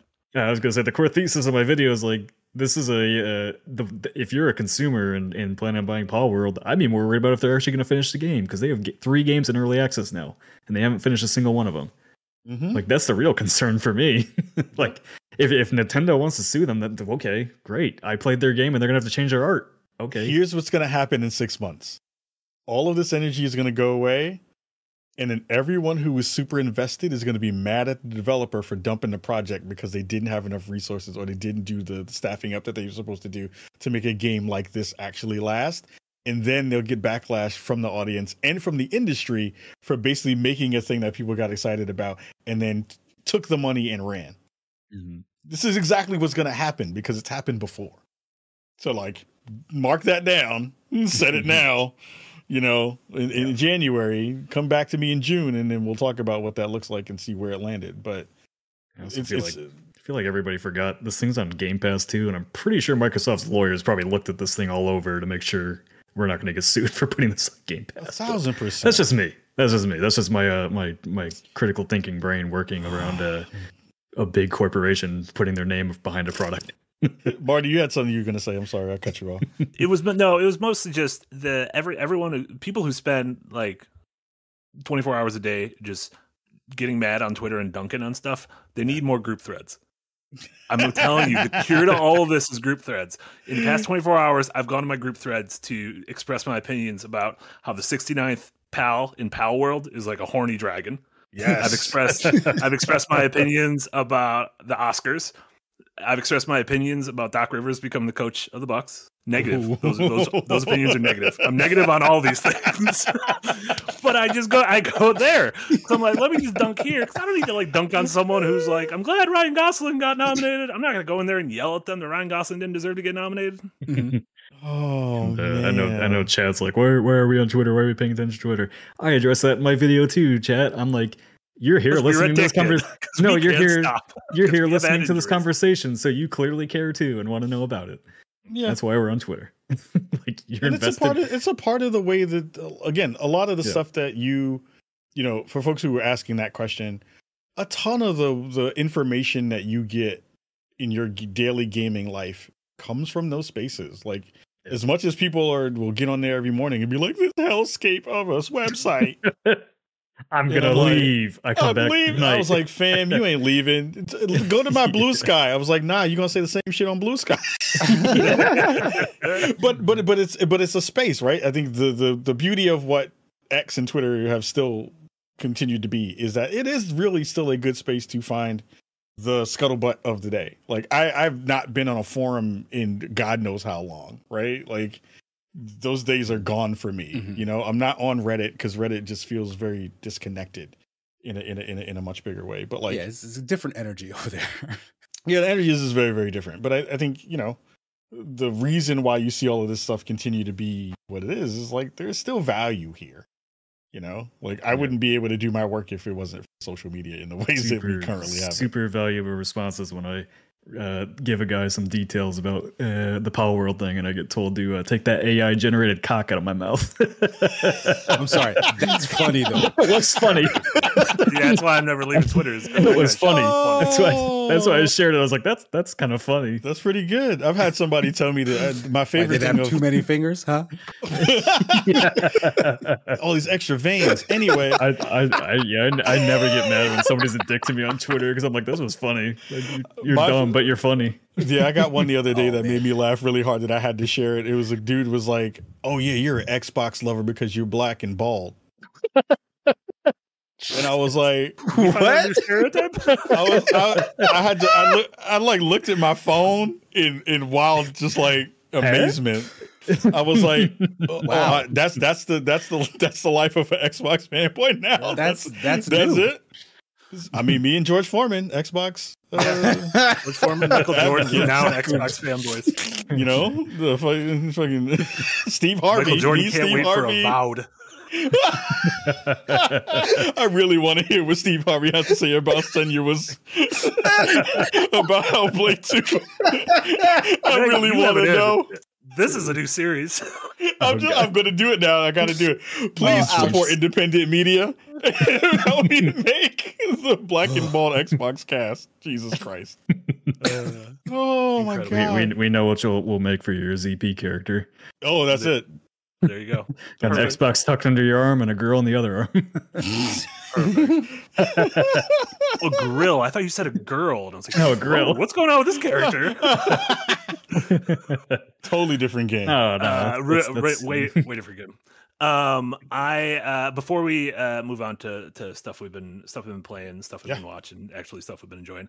Uh, I'm gonna go over a couple of super chats real quick. Uh, SDD, SDD. I'm pretty sure I just said STD. SDD. I gotta get checked for AI cock generations. SDD gave uh, support over in Ko-fi. Thank you so much, SDD. Uh, Thank you. And then uh, Ritvik with a five dollar dono. Thank you so much from the top of the show. Not sure if this has been mentioned, but will Stratos be making a comeback in any way? Either way, keep up the good work. Uh, well, we don't. know. Uh, Stratos was the sci-fi spin-off channel that we start that we got asked to open under the Escapists, and then promptly told this isn't worth doing, and then yeah, so no, No. Much like the However- the, the much requested 3MR channel by executives that also they shut down and threw away. Dun, Nick's dun, not dun. bitter. Don't worry. Nick's not bitter. Don't don't worry, guys. I- No one's saying of my Nick best bitter. work was on that channel that got destroyed and deleted from the internet. So Uh, not but bitter if at all either. like if you liked videos by folks like uh, Javed Goodblood, um, Can't find them anymore. Sorry. No, you'll be seeing videos by Javed on Second Wind soon because he's one of our full time employees. And so, if you've liked any of our branding, that's been Javed. And um, just wait until his videos come out; they're going to be great. so. Uh, King Dad with a two dollar dono. Thank you so much, King Dad. How does Spawn on Me relate to the '97 movie Spawn? um What just what are your thoughts on Spawn in general? Spawn is awesome. I mean, Yeah. John Leguizamo. Oh my god, is that Uh, fat clown? That was great. Michael As Jai a White. fat clown. Yeah, Super super dope. ear- Uh, early black representation. i- was, in- in that was that was space. Michael Jai White, right? That was Michael Jai White. Yeah. Yeah. Michael Jai White again, Black Dynamite. So that autom- Right. uh, automatically spawned on me. Uh, I, I love that. I actually really do like that. yeah, it was like a really good cult classic Great. movie. it's Yeah. batshit. Yeah, it's That it's CG cape was ahead of its time. A thousand percent. Uh, yeah, we just talked about Spawn right before we went live too, because we were talking about uh the weird Right, guest Soul characters Calibur, yeah. Soul Calibur. Oh How, like, yeah. GameCube had Link, uh, PS2 had Heihachi, and Xbox had Spawn. I think because he was like black and green. He's not even black and green. He's black and Red. Yeah, he like red. there's probably green Spawn and for white. like he had green. He had green smoke. green smoke. green Did he? smoke. The green ethereal Sure. eyes. Yeah, yeah, he probably had green smoke. Yeah, You Sounds like know, Spawn every- everybody on that movie definitely has some green smoke. I'll play a 700 pound uh, evil clown. Sounds great. Hell yeah. Uh, Zalno with a five dollar dono. Thank you so much. If anything, I hoped Pal World elevates the non-Pokemon monster taming games that are actually good, like Cassette Beast and the upcoming Beastie Ball. That's the thing. There are there are a bunch of neat games. There's there's Coromon, there's Temtem, there's Cassette Beast, there's uh, Monster Sanctuary, there's that, That Moon. Moonstone Island. Those don't, none of those count. Casey's giving a big old No, Monster Sanctuary. I like. The rest of them were j- just very close copies of Pokemon, and I think they're bad. Sorry, I'm sorry. Maybe you just don't like Before- before- Pokemon. I Yeah. don't. I said this already. Oh, there's The Amy formula with is next next played one. out. Next one, mm. Amy's Amy's favorite one. I love it. Yeah, Amy with Nexomon. Alexander McWilliams has asked whatever happened to Temtem. They're they're still updating it. They just they're promoting their next season right now. Updates take time. Time. Sure. I, you know, Uh, I'm surprised. If there's one game that I, th- I thought might get uh, hit with some copyright stuff, is Temtem's music, because that shit is oh yeah, literally their Pokemon music, music. was super close. Oh, super really? close. Oh yeah, That's funny. I'm watching. Uh, I'm watching a great video essay by this dude named Geno Seven, who is an incredible channel. Highly recommend everyone check it out. Uh, but he's uh, he, he he makes essays about games, but he's a musician, and he has one uh, video about uh, the the music in Wario Land Four, which is like, oh my god, this game has like the craziest sound design I've ever heard in a game, and he goes into it, and it's and it's true. Uh, and his most recent one is about the music that inspired Mother, like so the Earthbound series, and that is a series that I think the reason Nintendo doesn't want to um like release Mother 3 or really go back to Earthbound is because they realize they will get sued by everyone because they stole their music from everyone. And it's not mm-hmm. just like underground people, it's like the Beatles and the Beach Boys. yeah, I'd heard I'd heard of that about like Man. Beatle covers or something tied yeah. to the Mother series. Yeah. Maybe that's it's, Power uh, World saving grace. They're like, oh, if we see this, they're coming after us for Mother. Yeah. it's the Palworld. like they, oh, they secretly own the rights to the Beatles catalog. Mutually destruction. It's beautiful. They just they just bought it with their 190 million dollars they made with Palworld so that they can push back at Nintendo. uh, and then uh, a five dollar dono from our good friend Fat Cock. Fat Cock, welcome. It's a cock. Uh, uh, is that AI? Is it an AI? Cock? It is. It's, we gotta check the veins. Uh, five dollar dono. I for one welcome our new machine overlords. Thank you so much, Fat Cock. Brad with a $5 dono. Coming from a related technical background, part of the problem about talking about, quote, AI is that it's a marketing term, not a technical term. Yeah. Mm. This this whole AI like generate AI shit is going to go the same way that NFTs and all that just went. It's a new it's a new fad for people looking to get rich quick. I don't like eh. Yep. Yeah. Also like the day before had AI art, art in it and it was fucking funny. I mean, and there's also like, you know, large language models of a whole bunch of different pieces that go along with stuff that is actually super useful. like people front like all of this is uh, all in the same bucket, but like Notion pulling in stuff that, you know, when you need to take notes for certain things. There's a lot of integrations, but anyway. Yeah. No, I, know, like, a, I know like a, a, it's a tool. Yeah, yeah indie, in, a lot of indie does I know like use it to basically generate concept art, and then they take that art to inspire them to make their own art from it. So I mean, like it has its uses. I think it's just when it, you try to monetize it, like that's when it becomes the big problem. Yeah, yeah. When you when you don't add anything to what, like it's not aiding you. Like you're trying to take whatever it is doing and turn that into a product. That is the problem. Yeah, those, yeah. Those like if you use a very hammer talented on a nail, AI movie fine. makers if you use a hammer on a human, that's probably bad. You're probably gonna get trouble for that. unless you're unless you're old boy, because that dude's cool. Uh, B Smarch, two dollar dono. Good evening, gentlemen. Good evening to you, B Smarch, and Prinny Dude with a ten dollar dono. Thank you so much. All those donations now going towards Adventures Night, season four, on location in Detroit, hey. in Detroit, in DC. In Detroit. You guys are going to Detroit now. Yeah, in the, the Super Bowl parade. I certainly hope not. uh, Pretty dude, thank you so much for the dono. AI is only bad when it's in something people don't like. Uh, for example, Square is releasing Rebirth soon, and they have stated that they use AI in foam stars, that people will still support them regardless. Hypocrisy. That was yeah. that was me reading it. I'm yeah, I mean, absolutely what, uh, supporting uh, Final Fantasy. You can't stop me from supporting Final Fantasy. Foam Stars is actually really fun too. People are going to front on Foam Stars. Just I think Foam Stars fun. is going to be like a legit hit. The the launching on Nintendo on should sue them Plus for that too. Is a little. Yeah, but that's, that's yeah. Just, I mean, well, this, I pointed that out. On, ain't it? Yeah, I was point that out on Twitter. I mean, like, Ibiza. Foam uh, Stars meet Splatoon. Yeah. Like, what do we? Are we going to get sued by anybody? It would be Ibiza. that's where all the foam parties happen. That's where all the I'm super curious to see if we have the same conversation a week from now when Foam Stars comes out. Someone's going to bring it back up. Someone's going to bubble it yeah. back up for sure. Yeah. Uh, was that was bubble it back up? Was that a foam stars? Was that a little foam goof? Foam goofs. Yeah. Mug in the chat asks a question: Do you think generative AIs would ever be used for RPG games or something like that? I've seen some rudiment- rudimentary integrations of it into games.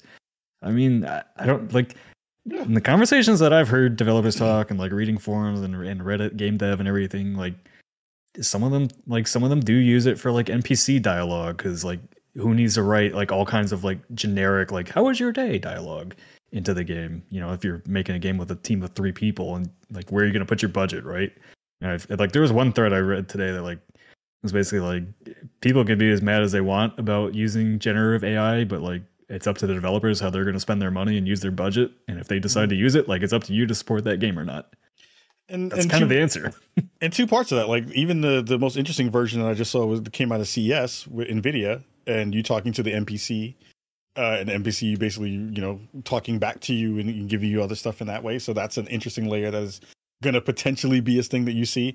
And like we just talked about in the, in the early parts of the thing, only thing that's going to happen is that the technology is going to get so good that you won't be able to figure out what it is, and people are just going to tell you that's in there. Yeah, it's going to just be a part yeah. of the way it works, yeah. and just no one's going to say it. It's like auto tune in the music industry. Yeah, like none of the stuff that you know, like all the the middleware stuff that you see at the beginning of a game, Fmod and all not Fmod, but like yeah, like all the stuff that wanted to be in yeah. there, mm-hmm. it'll be that it'll just be a thing, and they just won't tell you that it's AI stuff. Yeah, you'll just be hitting the X button. Over, you go like, let me just jam through this. I don't want to yeah, see these logos. A thousand percent, a thousand percent. You just wait. It's gonna come out, and it's gonna be like, oh, uh, uh, both uh, Baldur's Gate three and Tears of the Kingdom used AI. and everyone on the internet's gonna be like, no, you were the chosen ones. And then you know you're gonna send. What are you gonna do? You're not gonna buy it. You're gonna buy it anyway. So don't front. I'm gonna still buy it. I'm gonna still buy it. Nintendo. You're fine. Nintendo. You're you're fine. Lifetime pass. You made Donkey Kong. You're you know, good. Right? Oh, did I tell you? Uh, Donkey Kong. He's AI. Don't. oh no.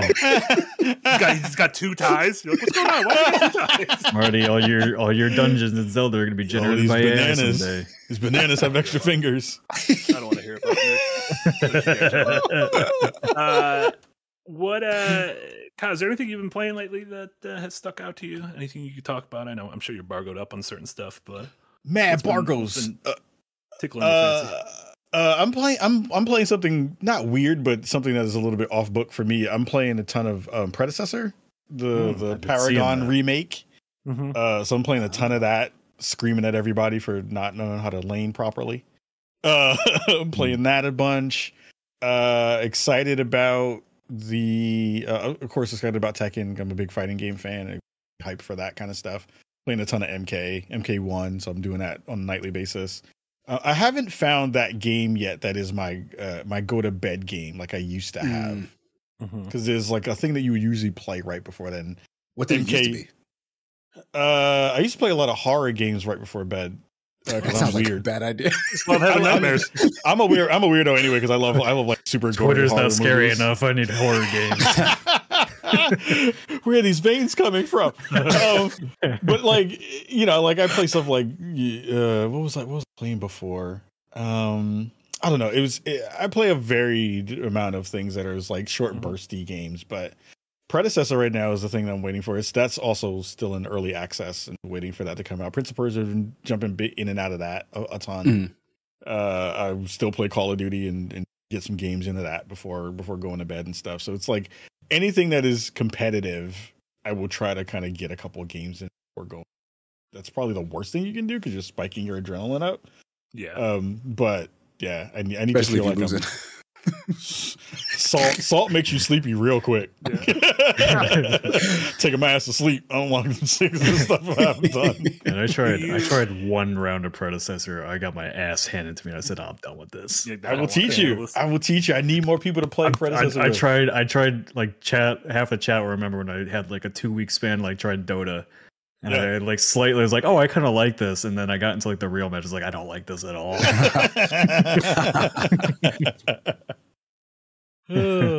Love it. Uh, is there is there is there anything on the horizon that you think might be like like what's your what's your what's your thing? What do you think is going to be your big thing this year? Like look, even like you're talking about Call of Duty. Like, is there any like upcoming multiplayer things? Like, are you looking at Marathon and being like, ooh, that might be that might be for me. I really, I mean, I really do want to know what that thing is. Like, I'm dying. Like, I thought the finals was going to be it, and then it wasn't. Um, so I was kind of really disappointed with the finals, and it had nothing to do with the AI So It was more about the actual way the game, the way the game plays. uh, but like, really excited for the you know Hellblade two stuff that's going to be dropping soon. Mm-hmm. Like, yeah. I, I, I, am actually really excited for the new WWE 2K24. Uh, really? I mean, I, I love wrestling. I've, I've been a big wrestling fan forever. Uh, I think that game is getting a lot better, even though it has a ton of faults in it. Um, there's a game that is not getting a lot of press right now, but I really want to know more about Nightingale. Mm-hmm. That that yeah, game is dope. Yeah. That'll be a, that'll be another big hit on release. Another that, big survival crafting. Mm-hmm. Yeah. so that's something I'm really excited for. I'm like, man, give me give me give me some more info on that kind of stuff. Um, and IGN just did a big preview on it. Go watch they? that. Yeah. Oh, I'm 15 I'm minute preview. Go, oh, damn! I need, I need to go watch that. Um, yeah. And I I really did get excited about a lot of the stuff that's coming out from, uh, you know, the develop the developer direct that we had from mm-hmm. Xbox the other day. Um, you know, there's some PlayStation games, some that I worked on, and some that I didn't that are going to be coming out that are that are exciting to to see where they're going to land with those things. They're supposed to be coming out this year, uh, or, or at least hopefully sometime in the next year and a half, two years. Um, yeah, we uh we we did a live watch along to the developer direct, and it's I think it's really cool. I, a I think they've like nailed that format. Yeah, like that format is like super fucking cool. Um, yeah.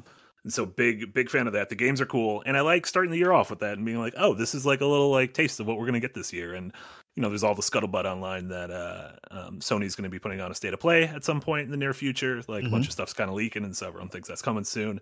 Nintendo always does a big uh, a big February uh, direct, and maybe we'll see the next Switch there. So it's like it's cool to kick the year off not only with like a bunch of games like big and small indie and AAA, but then also like getting a little roadmap for what's going on over the next you know three months, six months, year. Like yeah.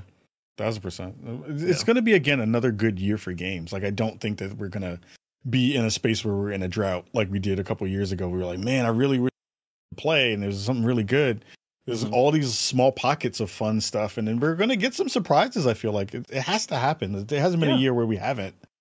Um, yeah, there's and, still a ton of developers that were like, "What are they working on?" Or even right? like the Wonder Woman game that Monolith's working on, being like, "What is that game?" Because you showed oh, it to oh, us yeah. like four years ago, and like it, kind of like indie, where it's like, "Oh, we've known about this for like three years, but now we know about it."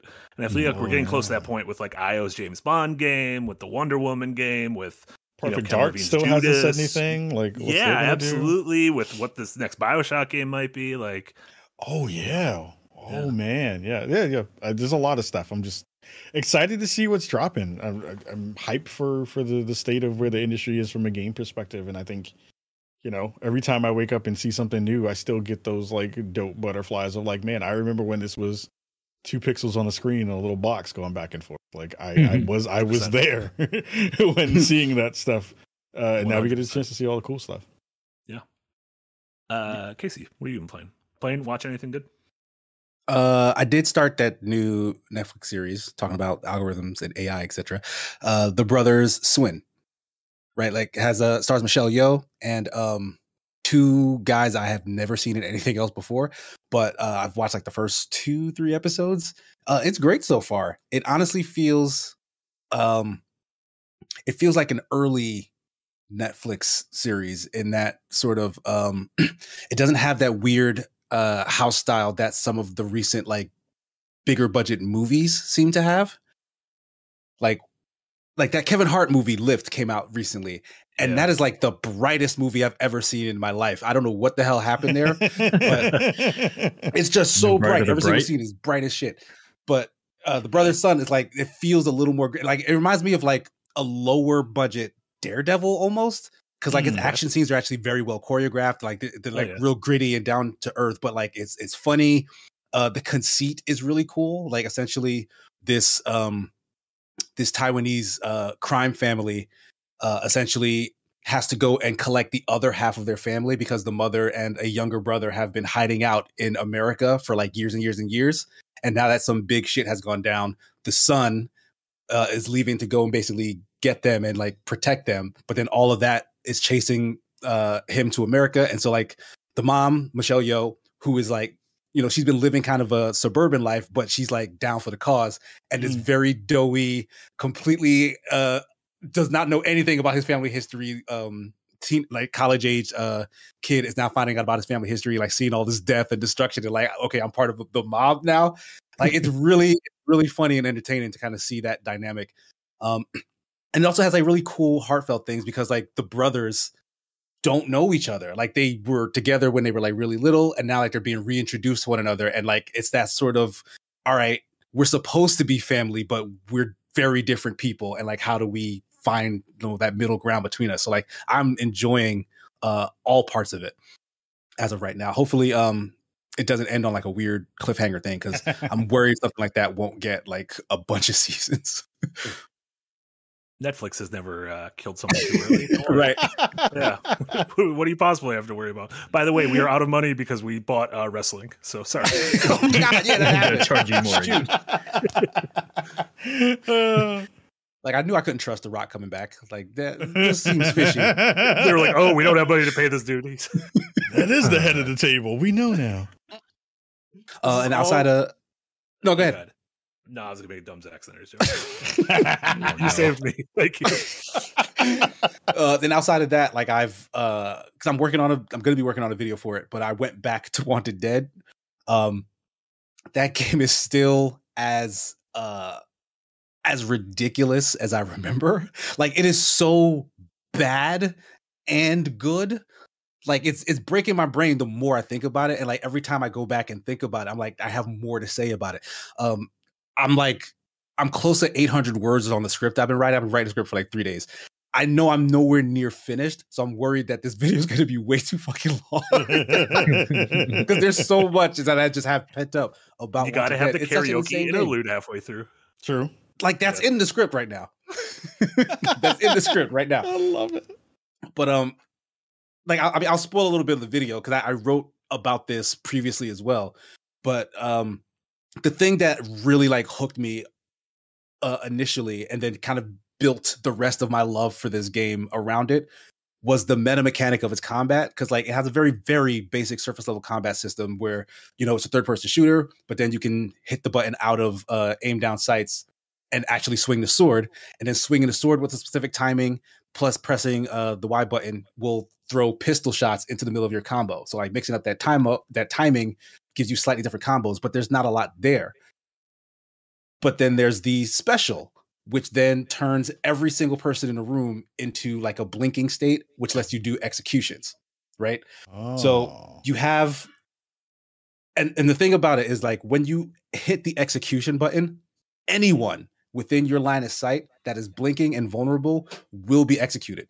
Like the main character will fly halfway across the room or shoot halfway across the room, and she will just kill upwards of eight, 10, 12 people in the room that you've managed to line up into like this perfect cacophony of vulnerability. and like so the game turns into like this kind of meta game where like I don't care about the fight. I care about making this chain as big as possible. So I'm gonna do just enough to get everyone in this room blinking, fire off that big special so that I get whoever else I haven't touched yet, and then watch like my reward, which is just this super long train of uh, kill animations play out. And like I'm addicted to that. That's cool. And then you get to awesome. that second boss fight, and he's a pain in the ass, and I hate him. I dropped the game there, Casey. I couldn't do it. You got filtered, dude. I couldn't do it. No, it just pissed not, me it's off. it's it's not the best design game in the world. I'll, I'll it's horribly designed. I get the not, appeal. I get the appeal, but man, there is not. There's there's something there. That game plays like the original Ninja Gaiden, and I tried to play that, and I hated that too. Oh yeah, you are absolutely. You and Jacob Geller are on the ground floor of Wanted Dead was always good. Ten years from now, people are going to go back to the two of you and be like, "These were the only one. These were the only ones who got it in 2020. yeah. Everyone else didn't know what we had. It's just like God Hand. It's just it's going to be one of those games. Ten years later, people can come back to it. Yeah, I, I, hope something else comes from uh, Soleil because I think on one, the next thing could be equally as insane because this this game should not exist. Honestly, the stuff they put into it does not make sense, and they did it on purpose. I feel like truly, like they don't had, get this by have, none of none of that. I mean, like playing that game feels like I'm playing Ninja Gaiden, Persona, and like John Wick all at the same time. yeah, they were just like Palworld, where they're like, these are all the things we like, just put them all in the game. Doesn't matter. Yeah. It's literally what they did. Yeah. yeah. Casey, um, the, the, the the man of many tastes, including Wanted Dead and Palworld, doesn't know if they're any good or not, but he still likes them. No, I know that they're bad, but they're they're also good. yeah. It's all right. We can have both. Uh, but that's pretty much I Wanted Dead and Humanity in 2023. So that says I just sold them on Wanted Dead. I, I, will. I will preface this: that game is not for everybody. Don't be mad at me if you're like, "This is actually garbage," because you're probably right. The fir- like, yeah, if you can get past the first mission, you'll probably end up sticking with the game. I got past the first mission, and I was like, "Okay, what's going on? This is weird." I kind of have to just keep seeing where this is going. That first mission is terrible. Terrible introduction to the game, Casey. It's not great. it's on purpose. it's horrible. I don't think it's on you, purpose. You, you need to. I mean, it's like most games, right? Where like the combat doesn't really reveal itself until you unlock some more moves and stuff. It's also no, that, weird no, combat. That, like it is, you weird. need to like oh, reprogram yeah. your head because it doesn't play like other. But that you know, that first mission moves. goes on forever. It is a long mission. Yeah, it's pretty lengthy. Yeah, yeah, yeah. yeah. It's, it's not. It's not fun. now I'm gonna go. I gotta go play this tonight. I gotta go back in. yeah, give, it, give it a shot. I gotta go back in. I played a little bit of it, and then I gotta go back into it. Yeah. Still at the station. Yeah. Uh, Nick, what have you been playing outside of the first level and a half of Wanted Dead? uh, I've been playing a lot of Infinite Wealth, like a dragon, or like a dragon, yeah. Infinite Wealth. Um, really, really like it. I mean, I really like to like a dragon. Um, so this is scratching all of that.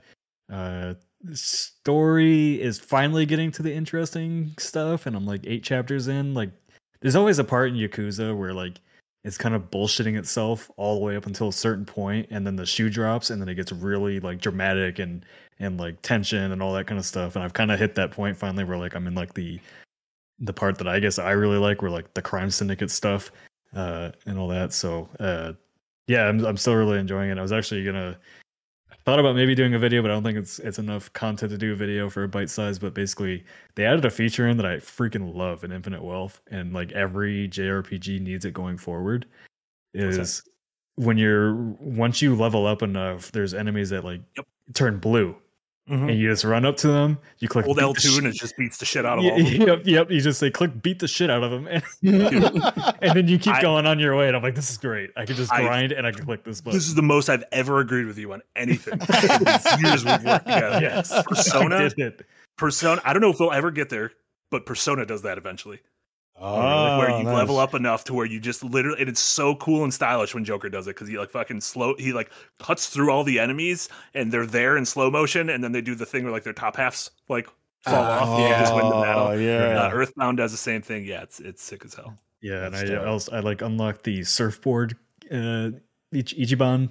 And Mhm. let me tell you, doing that automatic beat the shit out of them button with a surfboard with jet engines on the back of it is fucking good. hilarious. feels good. Yeah, feels real good. Yeah. so I've uh yeah, I've been enjoying that and then uh uh I weirdly enough I Palworld has awakened something in me. I was like, I just want to play Oh, a 69th Oh. World. I, I want to play I just want to play a game that I can turn my brain off a little bit when I, before I go to bed, like Farm Sim or something like that. And I just Mhm. I've never been able to get into Stardew Valley. I don't know why. I just have never been able to like. I've been thinking about playing maybe Animal Crossing, but like, eh. Uh, but the one game that's been in my library for years now that I'm like, I, all right, I'm gonna finally try it. Uh, is Kynseed, that game from former Fable developers Mm. uh, heavily pixel art, and it's basically it's a life sim, and like your characters age as you play. So eventually they die, and you move on to your next generation of family as your new set of characters. Um, I, I I opened it up of last night, thinking like I'm only gonna play this for like an hour, and then I played it for like three hours, Nice. and Huh. the dialogue at the immediate start of the game hooked me. Like that Fable writing was right there, and I was like, okay, there's there's something here. And then I just kept playing, and like the discovery aspect is really good. Like the there's turn based combat in it, which I really enjoyed. so uh, I definitely plan on at least I'll probably stream that for the editor's backlog next week as a game that's like this surprised me. Like I knew I knew I was interested in it, but I didn't know how interested I'd be in it. Nice. yeah, remember they came out at the end of the year a few years ago. I think the end of 2022. Um, Yeah, yeah, it was in early access for quite a while, and then finally Mhm. hit 1.0. And they're still updating it. So, Hell yeah. uh, but yeah, like if you wanted to know where like the former Fable devs went, like the the goofy like British British humor is all in there. Nice. So, uh, highly recommend that. But yeah, still What watching Peter uh, Molyneux is up to. Do you think he's playing Palworld? I think he's trapped in that cube. He just he just he what he, still just hasn't gotten out of that cube? he finally just dis, dis Oh. or delisted uh, uh Godus. No, no, what do you make? R.I.P. Yeah, Oh, Godus, yeah. Godus and Godus Wars. Jeez. Are you trying to say God of War, but you just had The Last of Us? no, no, he literally he made he was like making Godus, and then he's like, I'm tired of making this, so I'm gonna make a little multiplayer version of it called Godus Wars, and nobody played it. What a time to be alive. It's Yeah, still in my. Steam library, but you can't buy it anymore.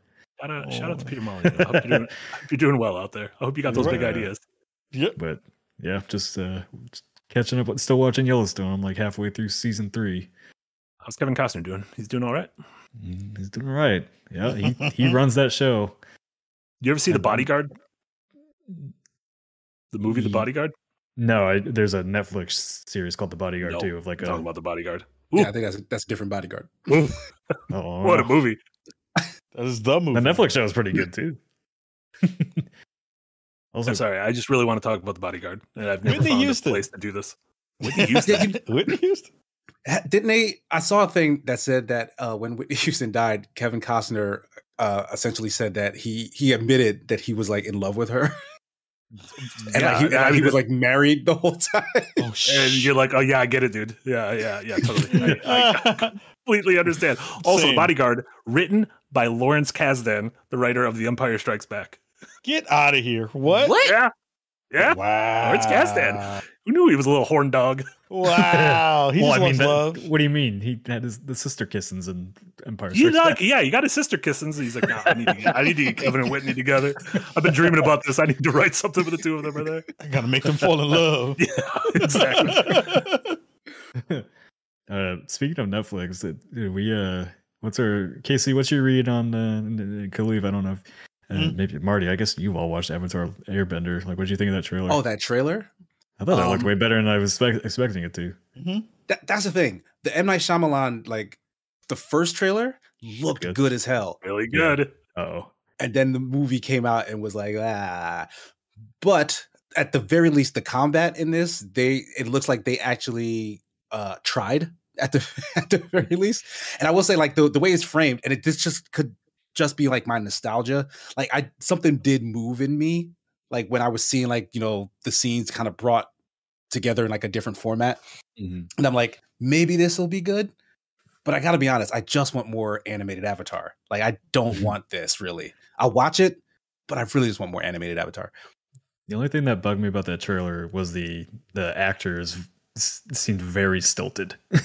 It might have just been the Mhm. trailer. Yeah, I'm a little worried about that because we're coming off uh, One Piece, where I thought the actors were so charming. And like, Yeah, I loved yeah. the chemistry. Like that won me over, even not having watched the anime. Um, so I feel like it's going to be in the shadow of that. Yeah, Aang, Aang, Aang literally sounds like a baby. I He's supposed to be like a little kid. He's Yeah, like, I think he's like I- 12 or something. Is he? I think it's like that kid is like an actual trained martial artist. I think Yeah, that's part of it, right? oh, Like they really? didn't get like a Cool. child actor, they got like a martial artist. So That's cool. maybe he'll grow into the role. Yeah, Mhm. it usually takes a Daniel, little Daniel bit. Radcliffe was mad awkward when he started as Harry Potter. All three of those kids. kids. What's wrong with all you? Yeah, Yeah, I, oh. I, I mean that it might have just been a me thing. I can't. I couldn't remember how old they were in the show, but it, Yeah, I- I- he was like a little baby. He was Not like a Like baby. 12 He like when a, he comes out of the ice, Yeah. or he's twelve. Yeah, 112. 112. he's well actually yourself.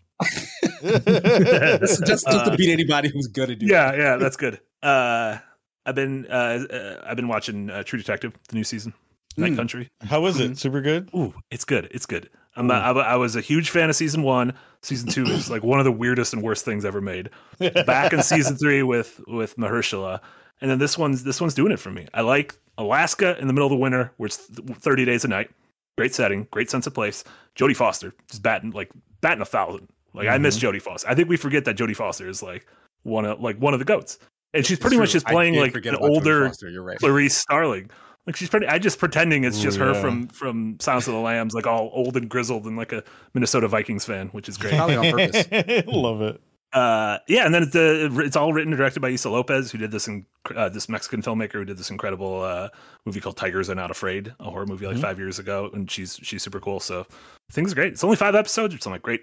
You're gonna be out of my life in a month. This is perfect. I love it. Um, so I've been really digging it. Two episodes in, and then uh, yeah, like Nick mentioned, also playing uh, more like a dragon, trying to finish it before Persona Three Reload comes out, knowing I'm probably not going to because I'm taking my sweet ass time and just doing all the side quests because I love Ichiban and I never want to leave him. Uh, but yeah, I wrote a piece. Uh, I linked it earlier, but it's here. Uh, column, my impressions about the game. Uh, this one's open to everyone. It's not locked behind the five dollar paywall, so uh, y'all can check out why I can't stop doing side quests in that game. Uh, Nice. Masters of the Air drops in two days as well. The You need to watch it. You, you're not. You're legally not allowed to watch it unless you've watched Band of Brothers beforehand. That- video- HBO is going to give you a little quiz beforehand. See They're What are not you even doing? connected. which of these members from Friends were in there. What are you talking about? Say more. Yeah, isn't it the same? Same- thing? Man, More, but not like same WW2CU. it's the multiverse of World War II. Yeah. There's the Uh, same characters. Uh, Funny. I, I, I rewatched. We're we're almost done with this. I rewatched Killers of the Flower Moon, and at one point, uh, uh, Leonardo DiCaprio gets in some trouble, and uh, uh, a law officer is sent after him, and he was sent after him by J. Edgar Hoover, who Leo also played in a movie. And so I like to think that he's like Kang, and there's just a bunch of Leos out there trying to fuck each other over. but yeah, that was my thought. uh, yeah, you guys, uh, we can we can wrap things up there. Ah, it, it was incredible of you uh, to join us you. today. Uh, where can folks find you? What should folks know about the Spawnies? Uh, how can folks uh, support you? Uh, first of all, thank you so much for having me. This was so much fun. I had yeah, we a, we have a hell of a here. blast tonight. It was super, super fun to be able to rock with y'all finally. Uh Spawn On Me drops usually every Mondays, like 6 a.m. for the for the folks on the East Coast now that I'm on the West Coast. Uh, so please check us out on all the podcast platforms out in the world, especially on Spotify, because that's where we do you get to see the video versions of our show. I kind of fell off the YouTube version of it, so I put them up on Spotify. So we do our show weekly on Thursday evenings around 6 p.m. PST. Uh, you can check us out at twitch.tv slash spawn on me to go check out the live version of the show. Uh, the Spawnies will be dropping on February 29th. I'll even show you a sneak peek. We finally got our new trophies in. Ooh. The the Spawnies will be dropping on the 29th of February uh, at 6 p.m. PST. Uh, so come by and check us out uh, on Twitch. The front page of Twitch will be there. And I'll give you a little bit of an exclusive. Uh, we will be having this year, it'll be simulcast on IGN as well. So, wow. Nice. so yeah, it, that's a huge deal for us. Uh, it'll be on their Twitch and their YouTube channel. So while we're doing it here on our channel on, on Twitch, uh, we'll be doing it there as well. They'll be rebroadcasting our stuff live while we do it there, which is a big deal for us. And again, like our show is a lot of fun. I hope folks come by and come and hang out and check it. You know, our, our viewership numbers have been really good, like over 300k per show uh, for a, a baby show out of nowhere is great in terms of our numbers. Uh, and this year we have a, an amazing, uh, a Grammy nominated artist will be our music performer for the year. Uh, we'll talk more Ooh, about that wow. in February. uh, and it's going to be a lot of fun. I, I, I I really do have a blast doing it. I think we're doing something very special outside of even the conversation around the DEI layers. I think we get a chance to celebrate games in a way that is fun. Feels feels like you know if you feel like you got a chance to understand a little bit more about me through through our conversation tonight, that's what the show is. it's, it's a lot of that, uh, and we'll be doing it again over at the our friends at Kind of Funny Studios. We'll be we'll be doing the show live there again. Uh, so thank you again for having me. Thank you again for for letting me rock. And, and anytime you need me, I'm I'm, I'm down to come back and the rest of the Yes, Hell yeah. please come Yeah. back. Absolutely. Yeah. Always have a good time talking with you. Thank you. Yeah, man. and like we, uh, yeah, like we said, I, any any you in the audience, and and God knows we, you know, uh, who were talking about the Game Awards and being like, we could this this could be better. We can we can do this differently. You gotta show up. You gotta you gotta when someone's doing something differently, you gotta show up. Put your money where the mouth is. So uh, Mm. yeah, stoked to uh, stoked to see that. Dope. Uh, Casey, where can folks find you? What should folks check out?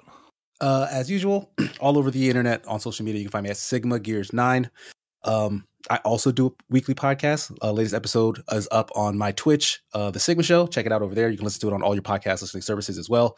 Um, my fiance and I are still going strong with our uh, Friday night uh, wedding fundraiser. We'll be trying. We'll be getting married in 2025, and we're doing encouraging fun challenges to add wrinkles into our wedding planning uh, as as viewers hit donos. So that's been really fun so far. So far, actually, my son has to dress as Yoshi for our engagement photos. I have to dress as Wario, and they're working towards getting my uh, fiance in a Bowser costume. So, so that's how that's going. I like Um, whoever's gonna take these pictures is like, what is going on with this video? Right, yeah. Right. It's gonna be an all day thing now. Um, outside of that, uh, should have uh some videos and regular streams throughout the week that you guys can check out.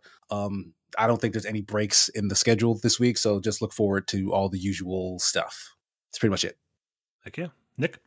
Uh, yeah, I'm working on uh, my first video for Second Wind and first video I've edited since 2017 when I did the Divinity Original Sin structure for that documentary. So, uh, got some got some rust to get off my gears here, but uh, coming along good. I think I think showed Marty and Omar today. They're pretty pretty happy with it. So I'm like, yes, I still know what I'm doing. The old dog's got a few tricks left in him. Yeah.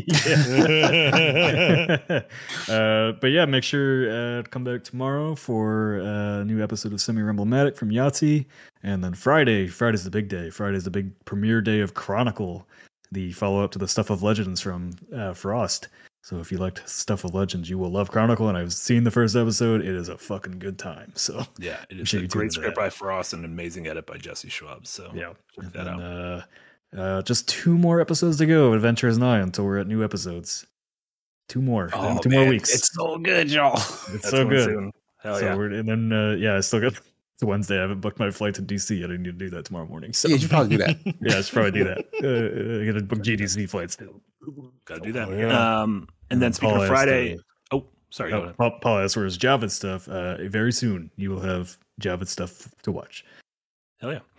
Uh, and speaking of Friday, Friday uh, at noon central, we're gonna have a sponsored stream for Star Trek Fleet Command.